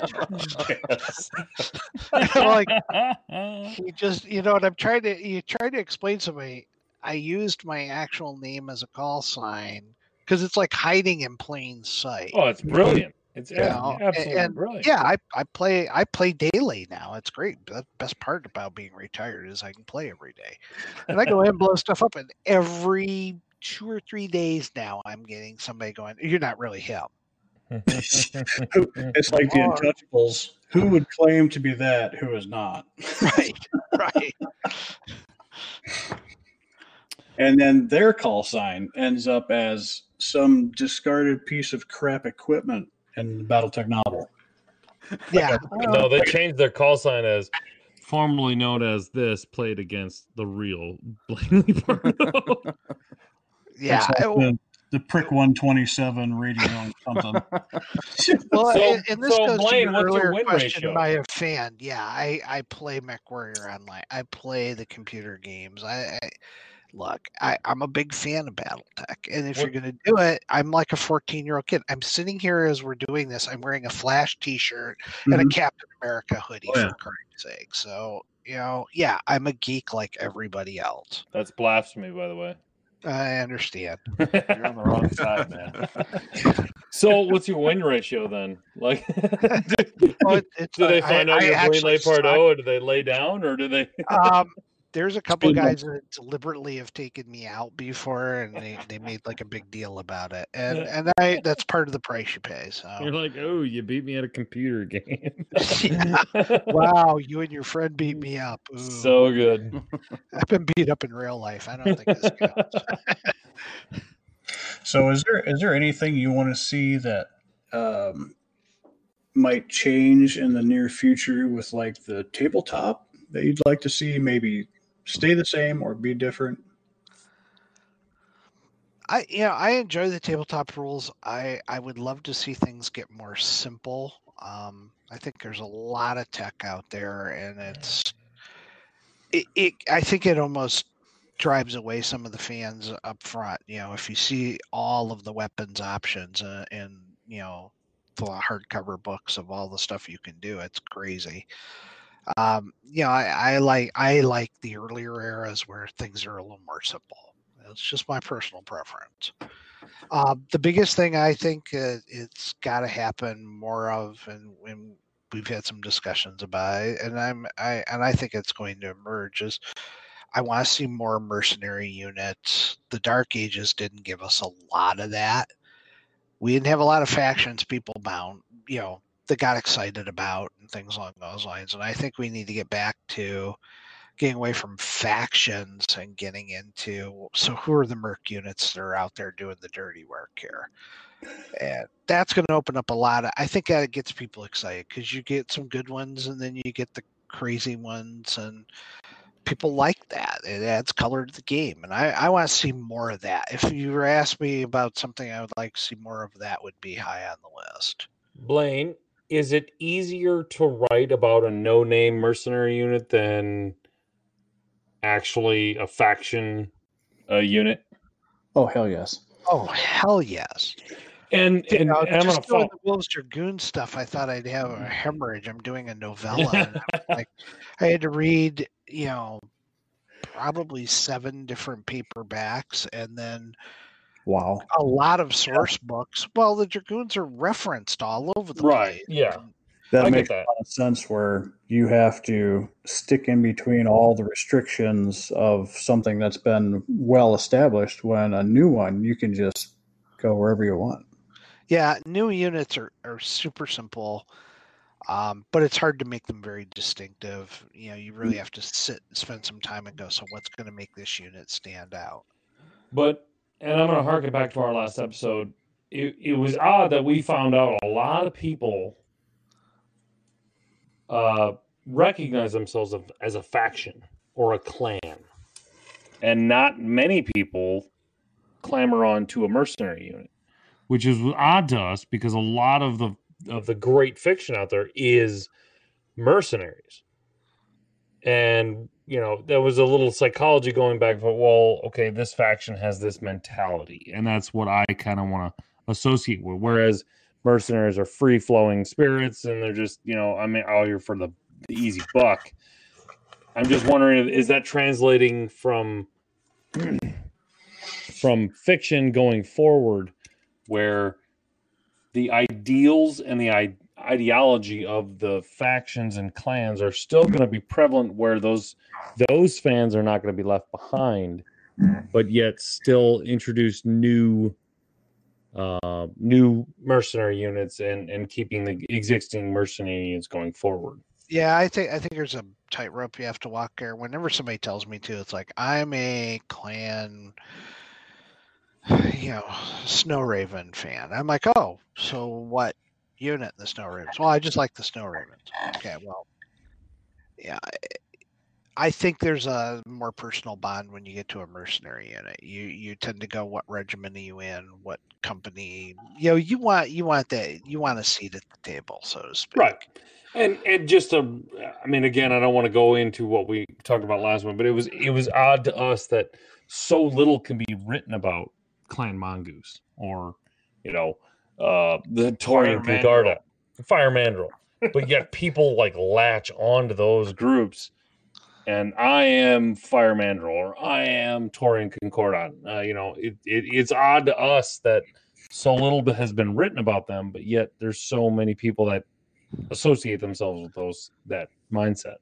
Yeah, and, and especially after post wars are reaving because they don't exist. Um, Yeah, you know, yeah. it's like, I, yeah, I get it, and that's because BattleTech exists in multiple eras, and and then it's literally like Einstein on steroids because all the eras are happening at the same time, um, and it's okay. It- Never it thought of works- that. It works out really well if that's the era they want to play in, and yeah, by all means, go play in that era. You know, it's going to limit the units you go up against, and you're not. You know, it limits you being a part of, let's say, something major because that clan, you know, the history of the clan's already been written. Yeah, Great cradle to grave, so we already know, you know, kind of how this story ends. That's and where the fan fiction comes in, Blaine. don't even get me going on fan fiction. You know my opinion on that. How about, how about your favorite character? My favorite character, are you talking about one I've done or any character? All of BattleTech, Whoosh. and you got to pick one. I'm gonna go with Trent because he's the most complicated. I think I like Trent that. I like that. Trent is a you know trader, but for all the right reasons. He's part of the Smoke Jaguars, which are just this horribly brutal, you know, interpretation of Nicholas Kerensky's vision. I- You know, and and he he really personified honor and did it right up to the end. And he's the first clanner on Terra. you know, That was that was an emotional scene. I, I will not lie about that. That was a very emotional scene. thank I you. just I just reread that tonight and it, Yeah. it gave, gave me chills. It's awesome. I mean, you know, Trent Trent redeemed himself all the way through, and I I'm pleased to say I'll be carrying some of that arc forward. I hope. Uh, Awesome. you know, Awesome. I there's more more to come. Good. Uh. So I, you know, I there's a lot more to, you know, to me, I found that to be an interesting character. I like Paul Moon too because Paul Moon went from being a complete dick to this character that you end up really loving. You're like, wow, that's our. He- He's like the best, and He's kinda like a young he's like a young kid that starts to develop adulthood and then finally becomes respectful. right. My, for, I don't. for I don't think you. Oh, go ahead, for, for me for me paul moon was you know he was such he was a crusader clanner right that he he fully believed in in the mission that they had and then to see the transformation that he had to go through to have the fidelis be successful. And i mean that there was a lot of growth and a lot of change in that character through that book to get to that point. And trent was a big part of that. You know he started off with this this hate of well you, you know you completely went against everything that we stand for. And then there was this transformation as he got to understand more of who and what trent was and and i, I think he finally came to terms with i understand why and what happened in his situation and i think he carried that forward with Oh, the yeah. Fidelis and, and, and the creation of, of, that faction while keeping to the roots of, of where they came, the, their clan roots, if you will. It You was, s- it You was see a very interesting. It was a very interesting change. you see that action of it being almost like the shape of a U on a on a timeline of the smoke jaguars and him coming back in the dropship to rally the troops as they take on Huntress, and as they finally get destroyed, and then they have to be taken on by the uh, or picked up by the uh, the uh, Star Star League and then you see them hit hot rock bottom. You know, the falling action and then the rising back up of them going back and finding and taking Trent back to Terra. So you have this huge evolution and the highs, lows, back highs of Yeah. of the storyline, and it's just amazing how much emotion and change you can have in that storyline to really grab hold of that reader and put them in that position to feel the raw emotion of the story. Wow. It, it, it and with the clans to do an emotional story is a tricky thing. It is. we, we, we talked about that in one of our podcasts too. That you you think of this, it's all about war. They've been numb. I mean, you, you talk about veteran troops where it's they're used to flying bullets, explosions, but are they really? Yeah. You see them start to self medicate or do things that try to make them feel, that try to bring out the inner the inner conflict of how they want to be changed and not be numb anymore to the the desensitization of war and then they actually want to be what they used to be before war Well, yeah, in, in many respects, that's where we end up with the Malvinas of, of the world. Is wh- what happens in a society that it culls out the weak to the point where, when it does that, what does it do to the actual survivors? And in some cases, it damages them.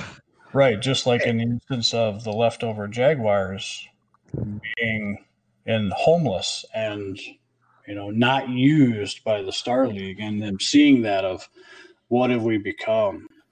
Yeah. and then trying to get that back of empowering them to have a goal uh, motivation as a, a path to do something instead of squandering and doing nothing about life. Yeah, I mean, I think the one of the better scenes in the book is you're dealing with the children from the Sibko that are being raised by the merchant people, you know, just to protect them from the people on the streets.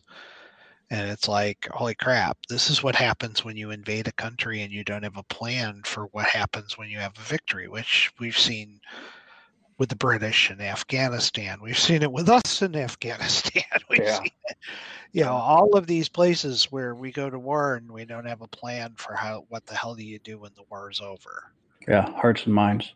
Yeah, and, and it, it it it's a gripping piece of history, and that's all. You know, that's part of the fun. So, yeah, I I would say Trent, and and then probably Paul Moon would follow, and then beyond that, Archer Christifori. I love my Archer character. Ar- I was gonna- Archer, I was I would have bet that he, that Archer would have been your second, but he he's up there. You know, I I what I like about Archer is he's a mediocre. You know, when he's serving in the Federated Commonwealth, he's a mediocre officer. He's a major. He doesn't become his own until his sister gets killed. Yeah. and and then it's like he you know you take this mediocre person but you put him in a different situation and they don't they're not mediocre anymore That's I've seen that firsthand, like taking Garrison National Guard and turning them mm-hmm. into Frontline deployed troops over regular frontline troops. yeah. It, it's it to me i've always enjoyed that about christopher. It was he didn't want to get in this war and he was forced into it. And when he got forced into it he, he was unfreaking relenting. You know?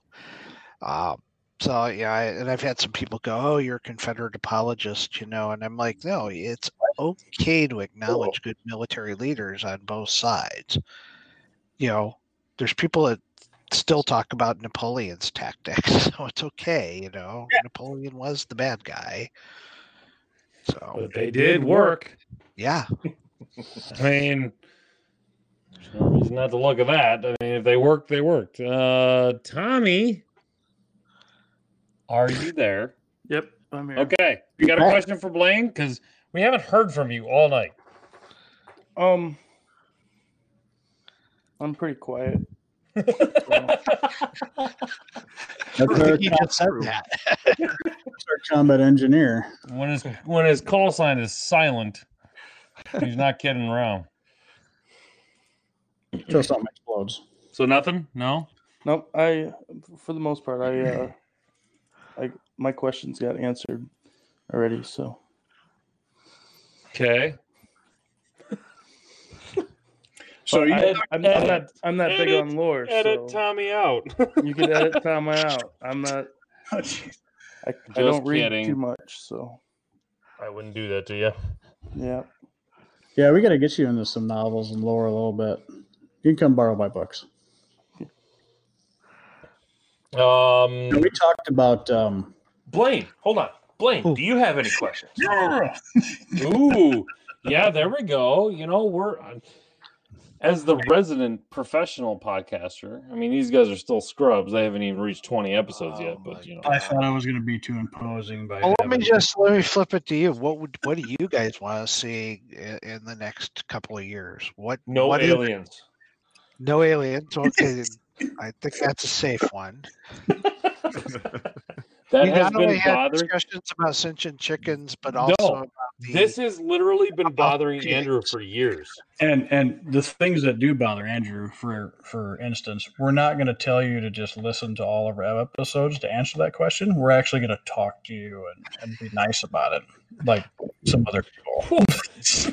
Did I just see a bus drive by? Andrew, watch out, because I think No, you're no, gonna no, go under it. No, no, it was it was some of the some of the people who would write in and and Well, we don't need to incorporate the people that write into us. Yes, we do. No, we do not. So the question, the, the big thing that the big thing that I worry about as far as the storyline goes is that you know it, it's just another succession war, right? That it's just another galactic conflict. It, it's another house versus house type of thing, and while that is the universe of BattleTech, that does that bring in new readers? Does that bring in new players? Does that do the storyline justice? it, it's a thing that I'm conflicted with because again, I, I recognize that you know this is our sphere and this is our universe and this is what happens while we're in there. I mean, look at Afghanistan, look at Syria, look at Palestine and Israel. They've been fighting for hundreds of years, so I mean, why would it not expand to thousands, right? Um, but Just does like that stay fresh? Does it does it stay fresh, or does it just become a rehash? Well, I don't think people want um, peace. Peace is boring, right? Uh, pe- Oh peace- man, would that be such an awesome twist? Just like everything stops. Like, hey Yeah. guys, flowers. Flowers. There's, you know, we saw that with the Republic, though. You know, the Republic beat swords into plowshares, and it didn't work out well. Um, so yeah, I, I believe me, we struggle with that. How do you make it very different? So I think I think that's something that the writers acknowledge. Um, we've got to make this era be different than the others, and I think there is going to be some changes that will upset some of the fan base, and I think some of them are going to go, okay, well, we've never seen this happen before. Good. Um, I, know, look forward to that. I look forward to that. well, you you say that now. Ah, Careful what you wish for. ah. I don't want to say this. I'm, I'm not speaking for the other writers, but I'm a dick. Uh, because, because you have to be. You got to draw that hard line occasionally. occasionally, yeah, I, I, I am the king of the asshats. Um, Somebody's going to have to go do KP and wash pans occasionally. occasionally. I'm the guy that shoots the people that complain about that. Good. So you know, good. That's a good answer. I I think that's a fair thing. You know, what else? What else? was that an answer or was that a I- question? We answered the question. I, Ah, what there we I want to see in the universe? I want to see not necessarily the same thing. I want to see something different. I, I think that's fair. Change. Yeah. Change is good. Well, Like he said, be careful what you wish for. It's better than having it be a dull, not changing. No, that's true. True that. Yeah. What other questions do you have, Blaine? That's probably about the biggest thing. Is what do you guys want to see? You know, it, As- to me, a I, writer, yeah. I, I'm, I'm getting to play in the big sandbox here, so you know, I'm kind of curious what the fans want. You know? Ooh. Well, I think uh, not for me personally, but there's definitely quite a few people in the Facebook group that would uh, like to see the periphery become a, a thing. Um, especially like w- looking back at the lore, they were a really big part of the Amaris Civil War um, and how that all fell apart. Um, and now it's been a few hundred years of, yeah, they're the periphery. They're out there. Well, the the thing Jordan used to say is the periphery is where technology goes to die. We, we had some discussions about the periphery that I thought were pretty. Uh, they were. There's some things we're going to try that are different. Let's put Very that cool. Good. I think there's there's a lot of intriguing potential out there, um, a- and, you know there's a lot of it that's just been ignored.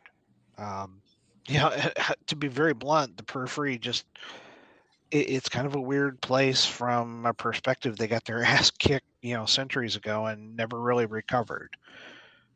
Um, but for the record, they started it. Um, I'll admit, as a representative of the Star League, I may have lost control. I may have overreacted a little, but May have bombed them back into the Stone Age. I started it. um, you know, so I, I think the peripheries, the periphery is ripe with great small stories, not big arches, but I think there's some great small Right. stories out there. Like pirates and bandits. One of my favorite periphery topics.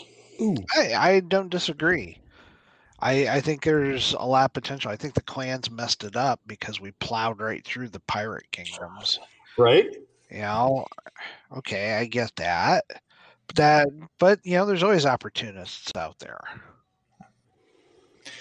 I have a question for Blaine. Sure. Uh, this is gonna be slightly off topic, but um, so we got the the name for the BattleTech Quarterly magazine. Shrapnel.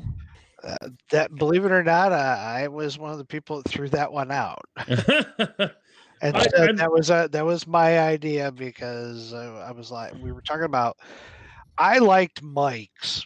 Mike's was War Porn Quarterly. War porn. yes.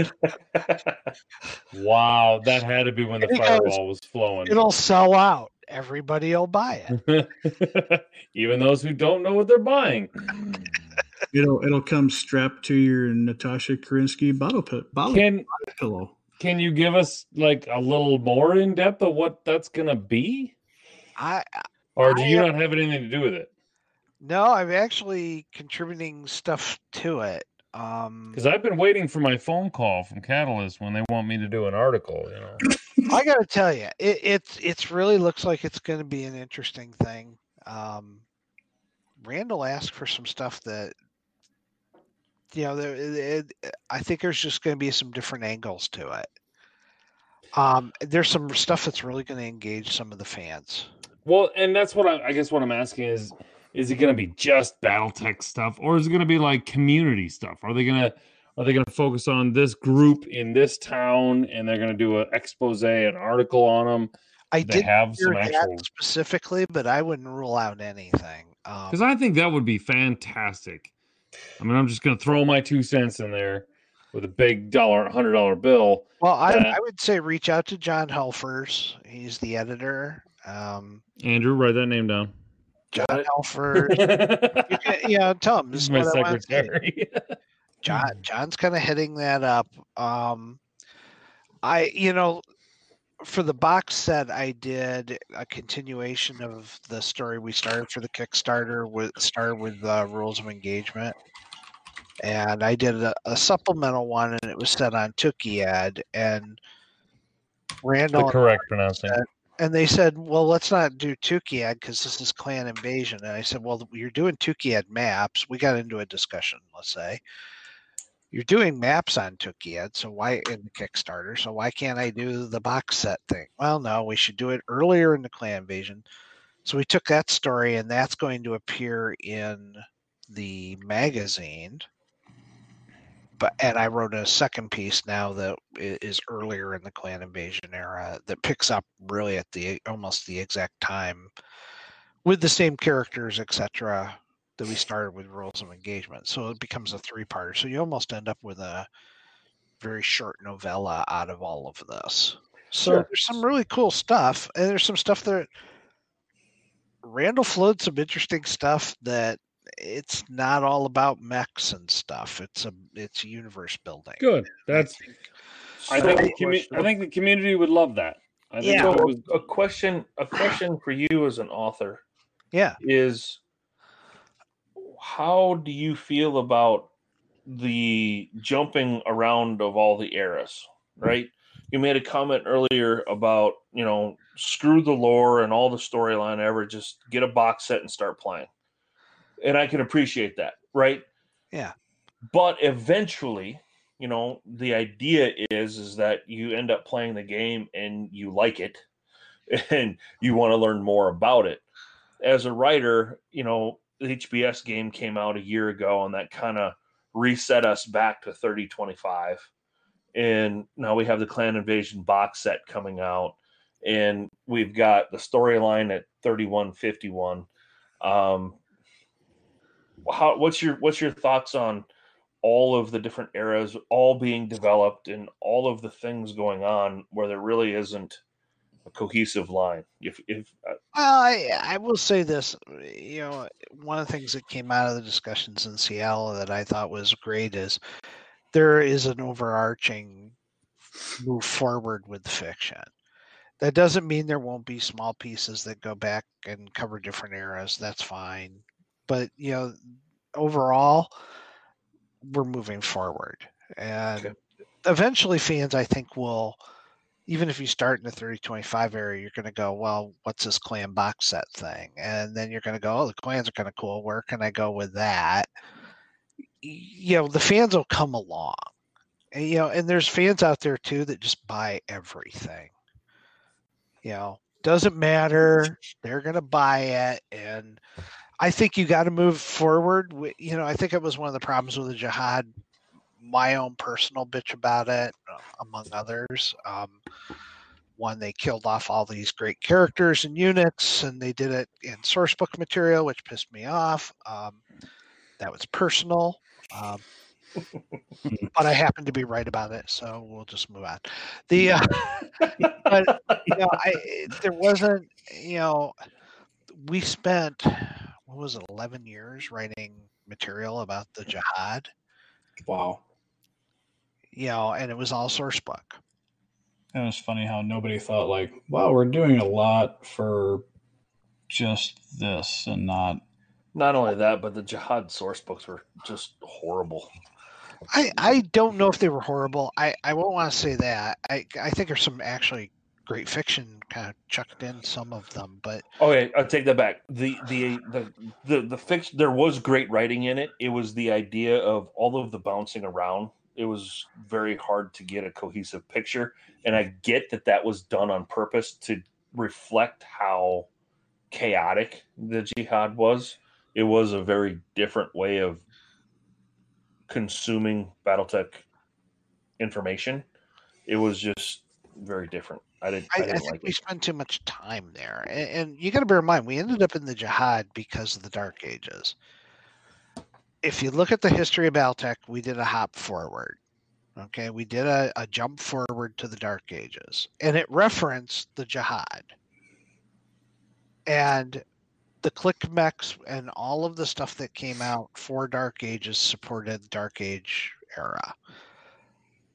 However, the classic Battletech fans were still in the pre-jihad era, and they were like, "Well, we want that gap filled. You can't just say a jihad happened. We want to know what happened, etc." So it started out, in many respects, very innocently, like, "Of course, we'll tell you what happened during the jihad." They start laying that stuff out, and unfortunately, it just became big and it became a, an area where we were producing product for years uh, on a one military event. You know you look at the fourth succession war how much material honest to god we we had this discussion it's kind of funny. We spent like a year and a half two years on fourth succession war tops. Product wise and everything else That's interesting. you know, and then we moved into clan invasion. Boom. And clan invasion, we were in the clan invasion. When you look at the actual product and stuff that came out, it was only a couple years worth of product. When you look at jihad, it, it- we spent a lot of time there. But was it was it not during the jihad that FASA closed the doors, and then we had Fan Pro, and then we had uh, Catalyst? Didn't that all happen kind of during that time? So there was Yeah, there. It, really, FASA closed its doors around the time things went over to WizKids for Dark Ages, and and you know, there. I I don't think that was as much. I think the fans think that was a bigger factor than than it really was. I I just think the problem was to get out of the Dark Ages, you had to map your way out of the Dark Ages. and, I, and, and as I put it when we got together in Seattle, I said nobody needs to see how the sausage is made. You know, it's, it's an ugly damn process. Uh, people just want sausage. They don't want to see all the animal parts squeezed into the skin, and yeah, it, it and, and it it can be brutal. It's it's a not an easy thing to go through.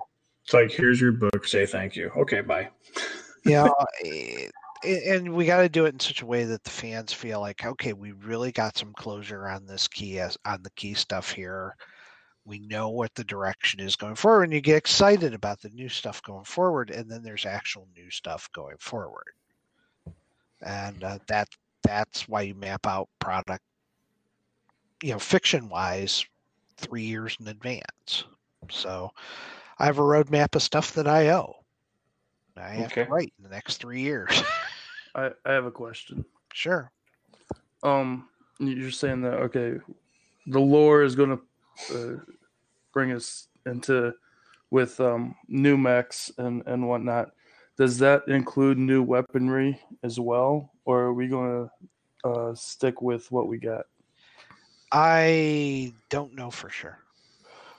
I, I would love I- I would love to see the weaponry get reduced down to 30 25 where there's, you know, 25 weapon systems and move forward with that. it's hard but- to take away uh, classes of weapons and stuff. I mean, it just once stuff gets introduced, we and we've had discussions on this. It's complicated. It, it's I, I you know whether there's new mechs, I can tell you that I've I know of several mechs that are done. I mean, I've got artwork for them and stuff. Whether they'll go to production or not, I don't know. That's up to Ray and yeah, they may tell me at the last minute we're going to pull that mech, throw in this one, you know, and that's okay. That happens. Um, yeah, I just drive. I take the universe out for a test drive every now. I don't know that. How often how often does that happen when you've written a story and it goes to the editor and the editor will come back and say, well, or do they ever come back and say, well, this mech doesn't fit for this battle or you know this character doesn't feel right. The name for this character doesn't fit. Does that happen often at, at all? Not Or Games, but I, there have been times Brett and I have gone back and forth, and he go, they wouldn't deploy this mech in this situation, and here's why. And and I'm you gotta bear in mind, you know, it doesn't. As long as it makes the story work, you know, I don't want to put stuff out there that's deliberately going to drive the fans batshit crazy, with the exception of anything to do with Clan Wolverine. um, you got to have your playground, right? you know, it, but uh, you know, I don't like trying to give. It's not my goal to give them angst and angina. I I want the fans to kind of read it and go, "Oh, I totally agree with how they're handling this particular situation." Um, that doesn't mean that there won't be some surprises. I think with the one book that I'm working on right now, which has already been drafted and and I'm doing a lot of changes to it, a lot of changes to it. Um, it's there's parts of this when you reach the end that you're going to flip back and reread. Good. Oh wait, there were clues dropped here. I'm almost positive, and now I need to go back and find those clues. Um, so, and that's part of the fun of it too, is we, we Yeah. set the things up so that the fans are kind of drawn back into it. Now you've talked about um, that you're going to start celebrating from now on. What do you think you're going to do to celebrate when you finish a novel? I, you know, I'm not really sure yet. I, I'm going to do a lot more uh, engagement with the fan base. I, I think that's one of the things over the years as a writer, I, I dodged it because it was irritating at times. Fans can drive you nuts. But I found in the last two years, I've engaged with the fans pretty heavily. And for the most part, I found them to be pretty good. There's still some trolls out there. Um, but, you know, I'm a troll too. So somebody drops something and, and they mention my name, I'm going to respond. I, I'm a jerk that way. Um, it- you know, and it's it's kind of fun, and I think the fans enjoy it. And I haven't had time to do that a lot with fans, but I I think what I'm going to want to do, like when a book releases, I I may do a, like an online launch party where we do some a live event on Facebook and people can come in and say, okay, I just finished it. I got a question That's pretty cool. you know, and I think that would be kind of fun to do. And I want the fans to have a part in it, you know, and they can go, "Oh, I really hated when you did this." Okay, fine. Sometimes I do stuff so that you guys get pissed too. So you know, but there's, like I said, there's a couple parts. There's so much in the in the material we have coming up where you're going to read it and go, "Oh my god."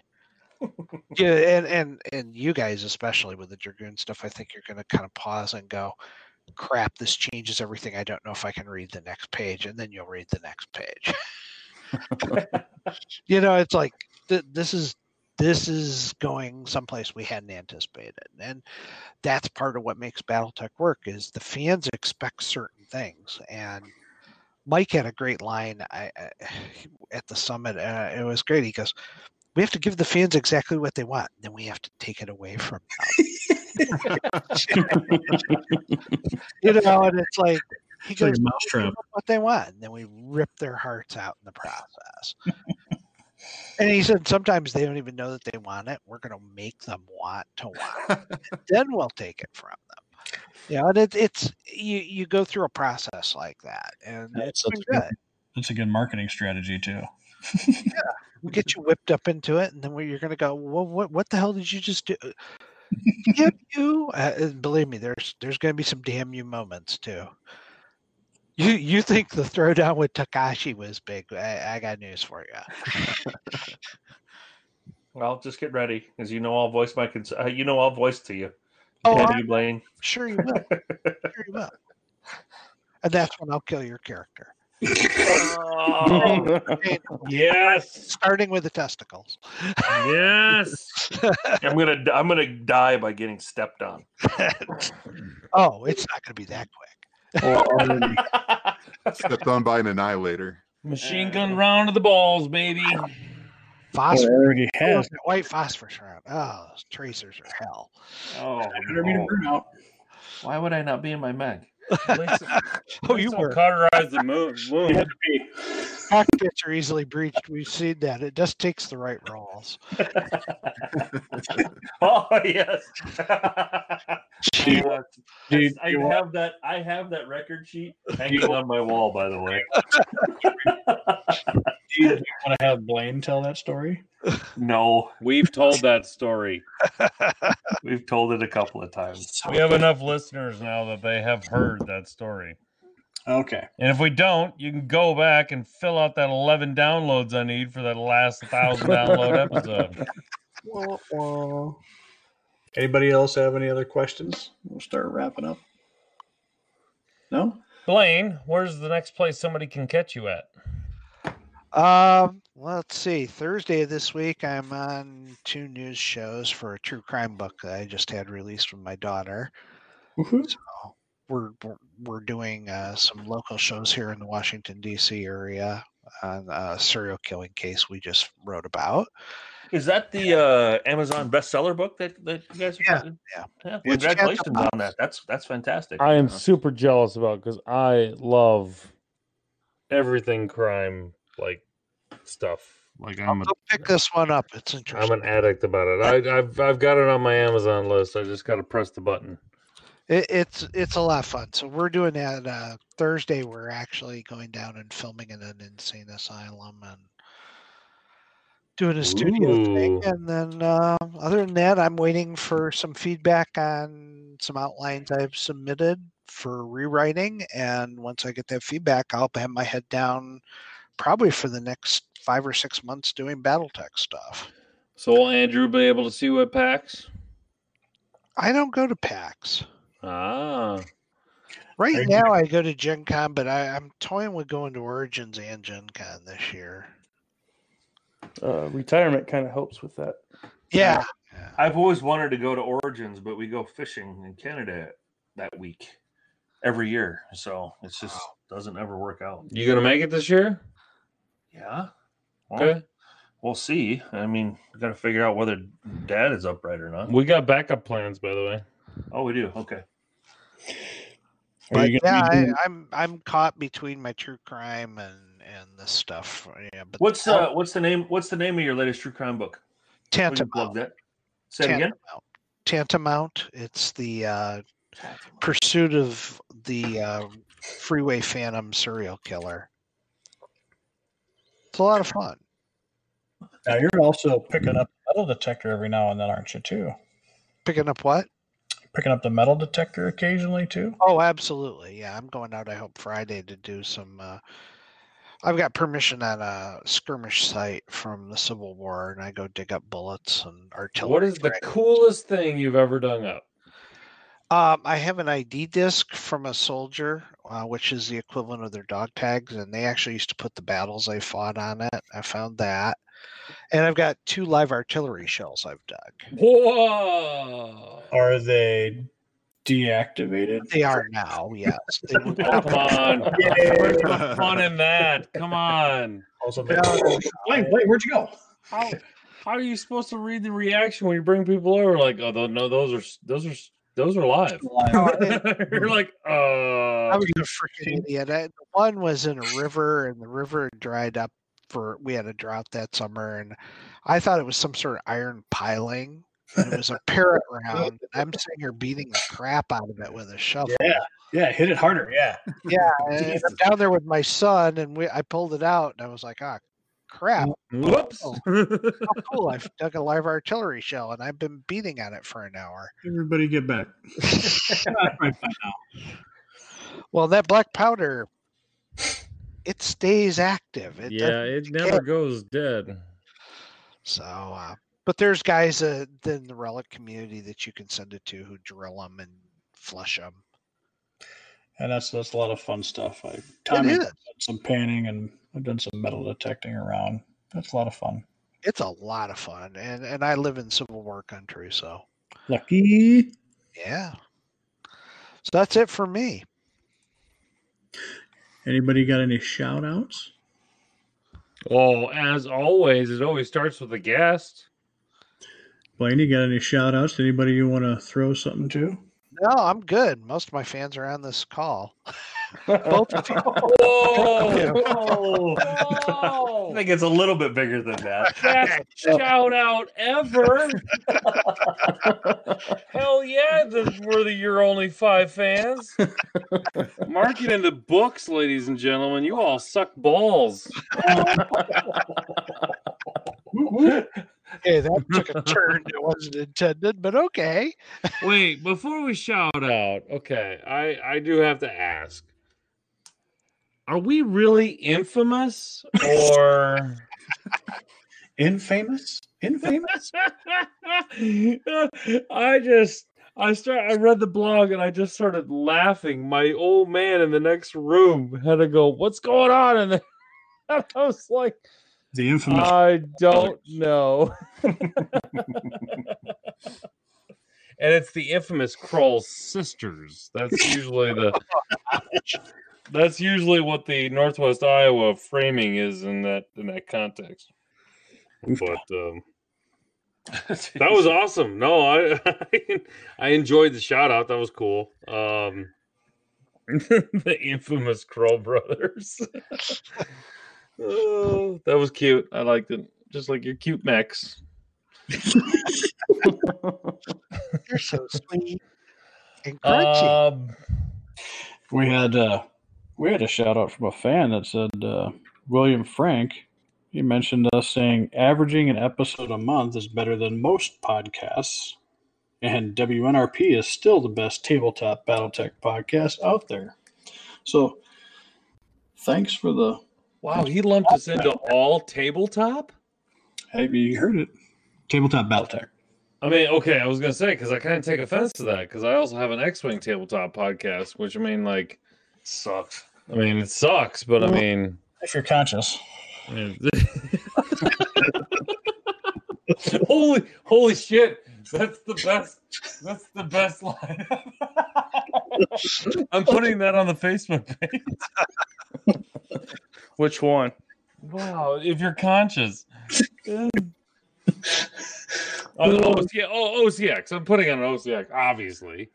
Well, I would like to be the first one to say thank you, Blaine. Um, I hope things went okay. You were our first guest on the show, and um, I hope Well, that, first I hope famous hope- guest. first famous guest. I'm sorry. Come on, let's not let's not degrade our other guests we've had. That on the show. true. That is true. I apologize to to to those, but uh, thank you for taking the time with us and um, you know going through the battering of questions. It's Oh, I, I love you. a lot of fun. you guys do is great, and I loved uh, coming over to the table and watching the Alpha Strike stuff uh, at Gen Con that you guys were running. I thought that was great to watch. It's fun. You guys are good fans, and I'm happy to come on anytime you want me to.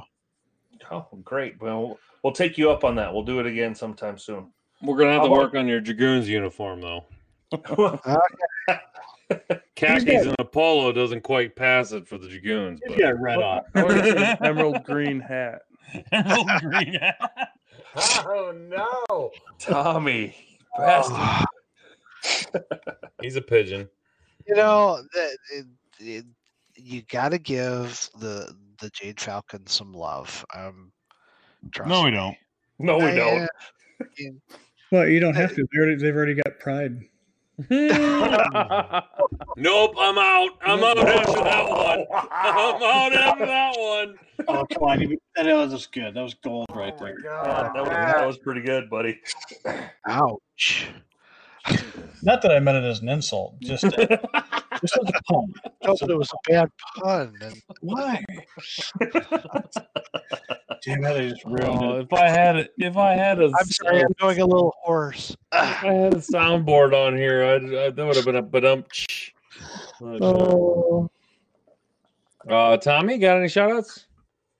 Um, no, I've been super busy with family, so uh, if any of my kids are listening, which they're probably not, Well, maybe in like 10, 15 years. maybe I'll uh, shout out to those to the Triple D and Z, Triple The D. triple D and Z. Derek, Derek, DeAndre, and Zeta. Oh my god, man! You went full blown kids, didn't you? Yep, yep. You Give me just another- went there. To... Gi- Give me six more months, and I'll have at least another one. So there'll be three, No. Adopt- three adopted and one He's raising his own company. when are you? He's raising his own company. He's got a lance. He's got his own Sibko going on. His wife got an iron womb cranking in the back. Oh there. my god, they're all gonna be wearing Emerald Pigeon jerseys here one of these days. Oh, it's gonna be They'll terrible. culling.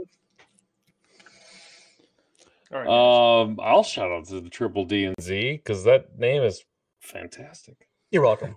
That's Get in. Yeah, um, I just want to say thanks to uh, Miles Dwarbit and Phoenix over there on the uh, Discord for helping me out with my computer issues that have been bothering me for months. Thanks, guys. I appreciate it. Nice. I'm going to shout out our whole Discord channel. Guys, I know I have not been on in a while. I told you this was going to happen. I'm going to go in like a little five minute thing here. Five Um, minutes. No, it's literally, it will not, I'm going to time it right now. Timing it.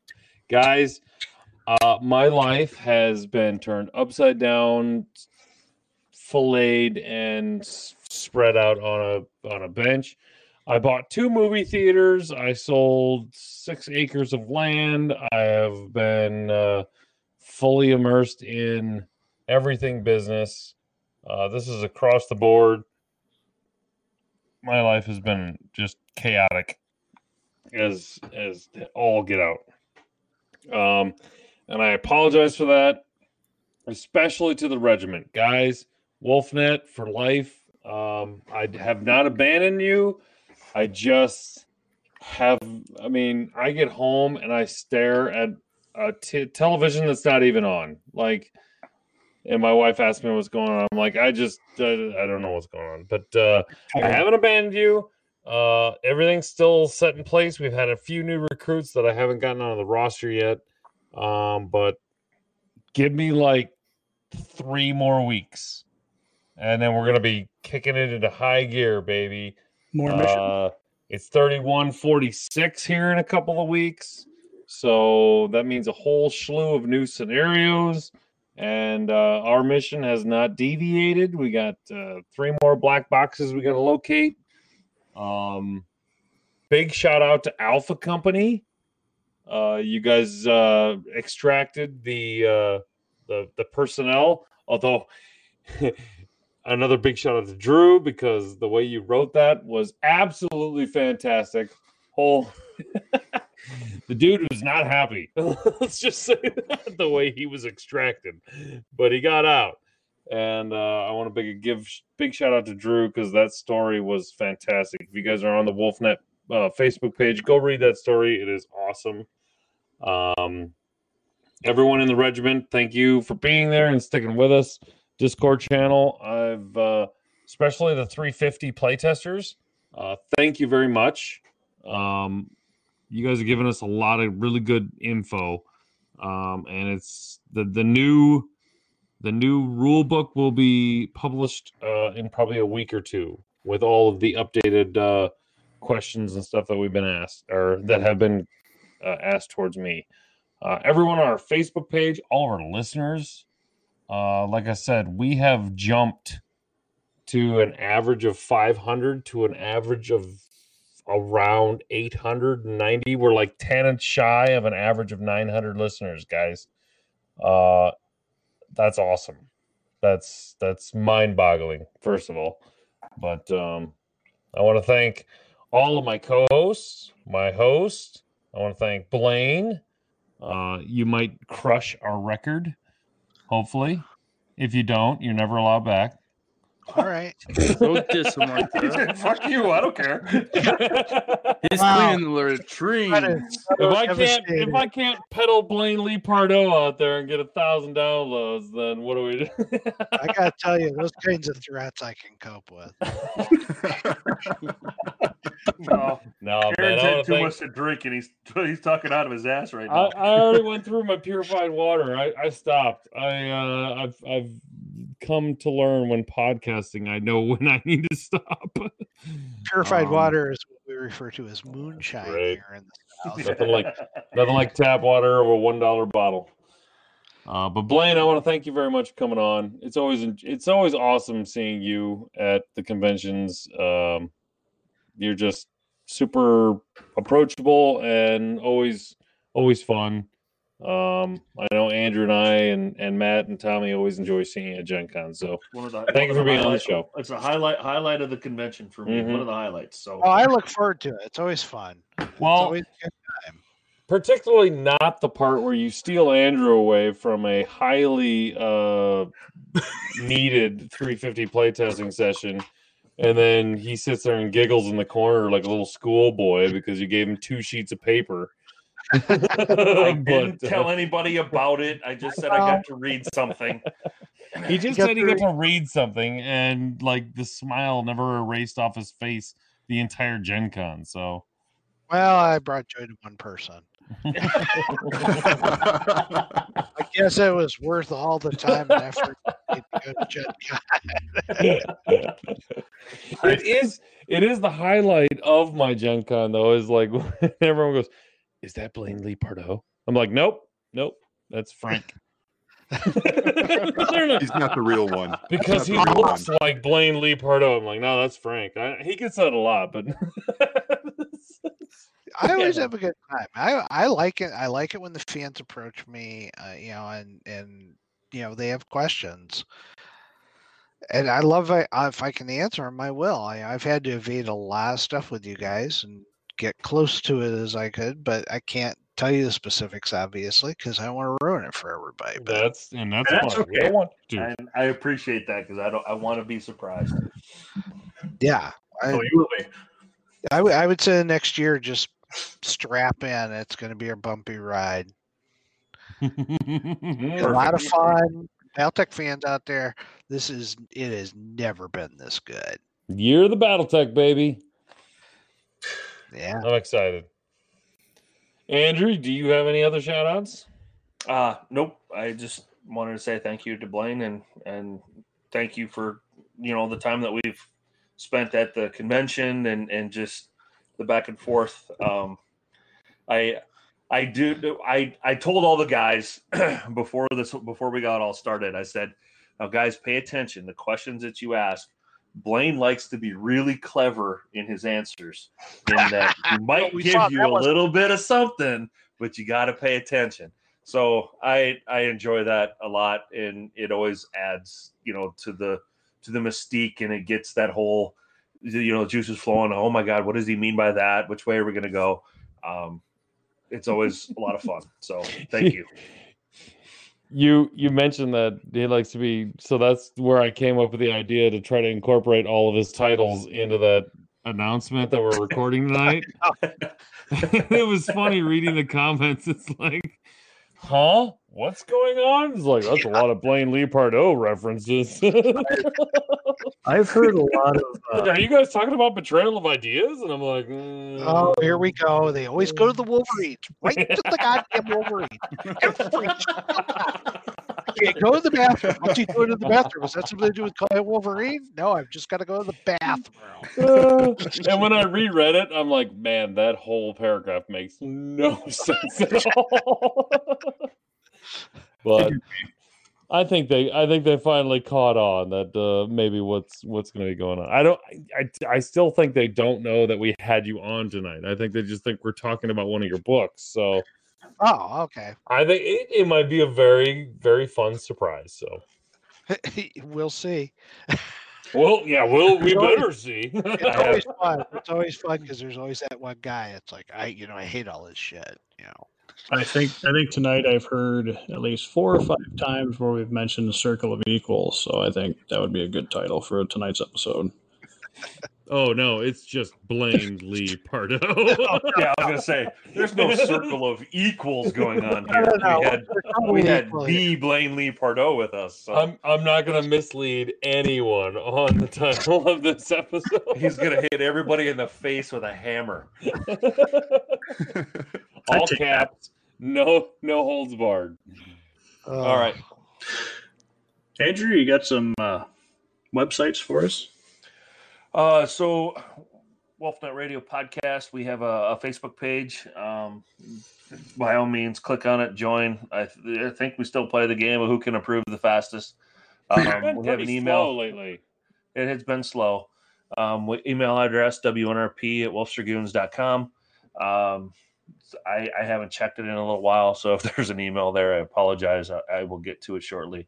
I know it's a outmoded means of communication now, but um, it allows us to you know have another avenue of connecting with our fans. So um, again, thank you to all our fans, uh, members of the of the group. Um, hopefully, Aaron can get his shit together and get this regiment moving again. Yeah, baby. So uh, appreciate all the the- listeners. Appreciate all the all the fans uh, reaching out to us and and bringing us new fans. Um, we're, we're gonna just keep doing what we do and, and promote the game of BattleTech. So Thanks a lot, everybody, for tuning in tonight. Um, thank you again, Blaine, for uh, giving this opportunity to us, and uh, we hope to talk to you again for maybe some updates. I look And- forward to it. And with that, ladies and gentlemen, have a pleasant night and uh, great tomorrow, and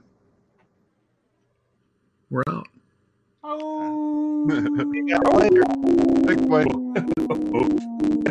thank you, Blaine. Later. All right. Bye.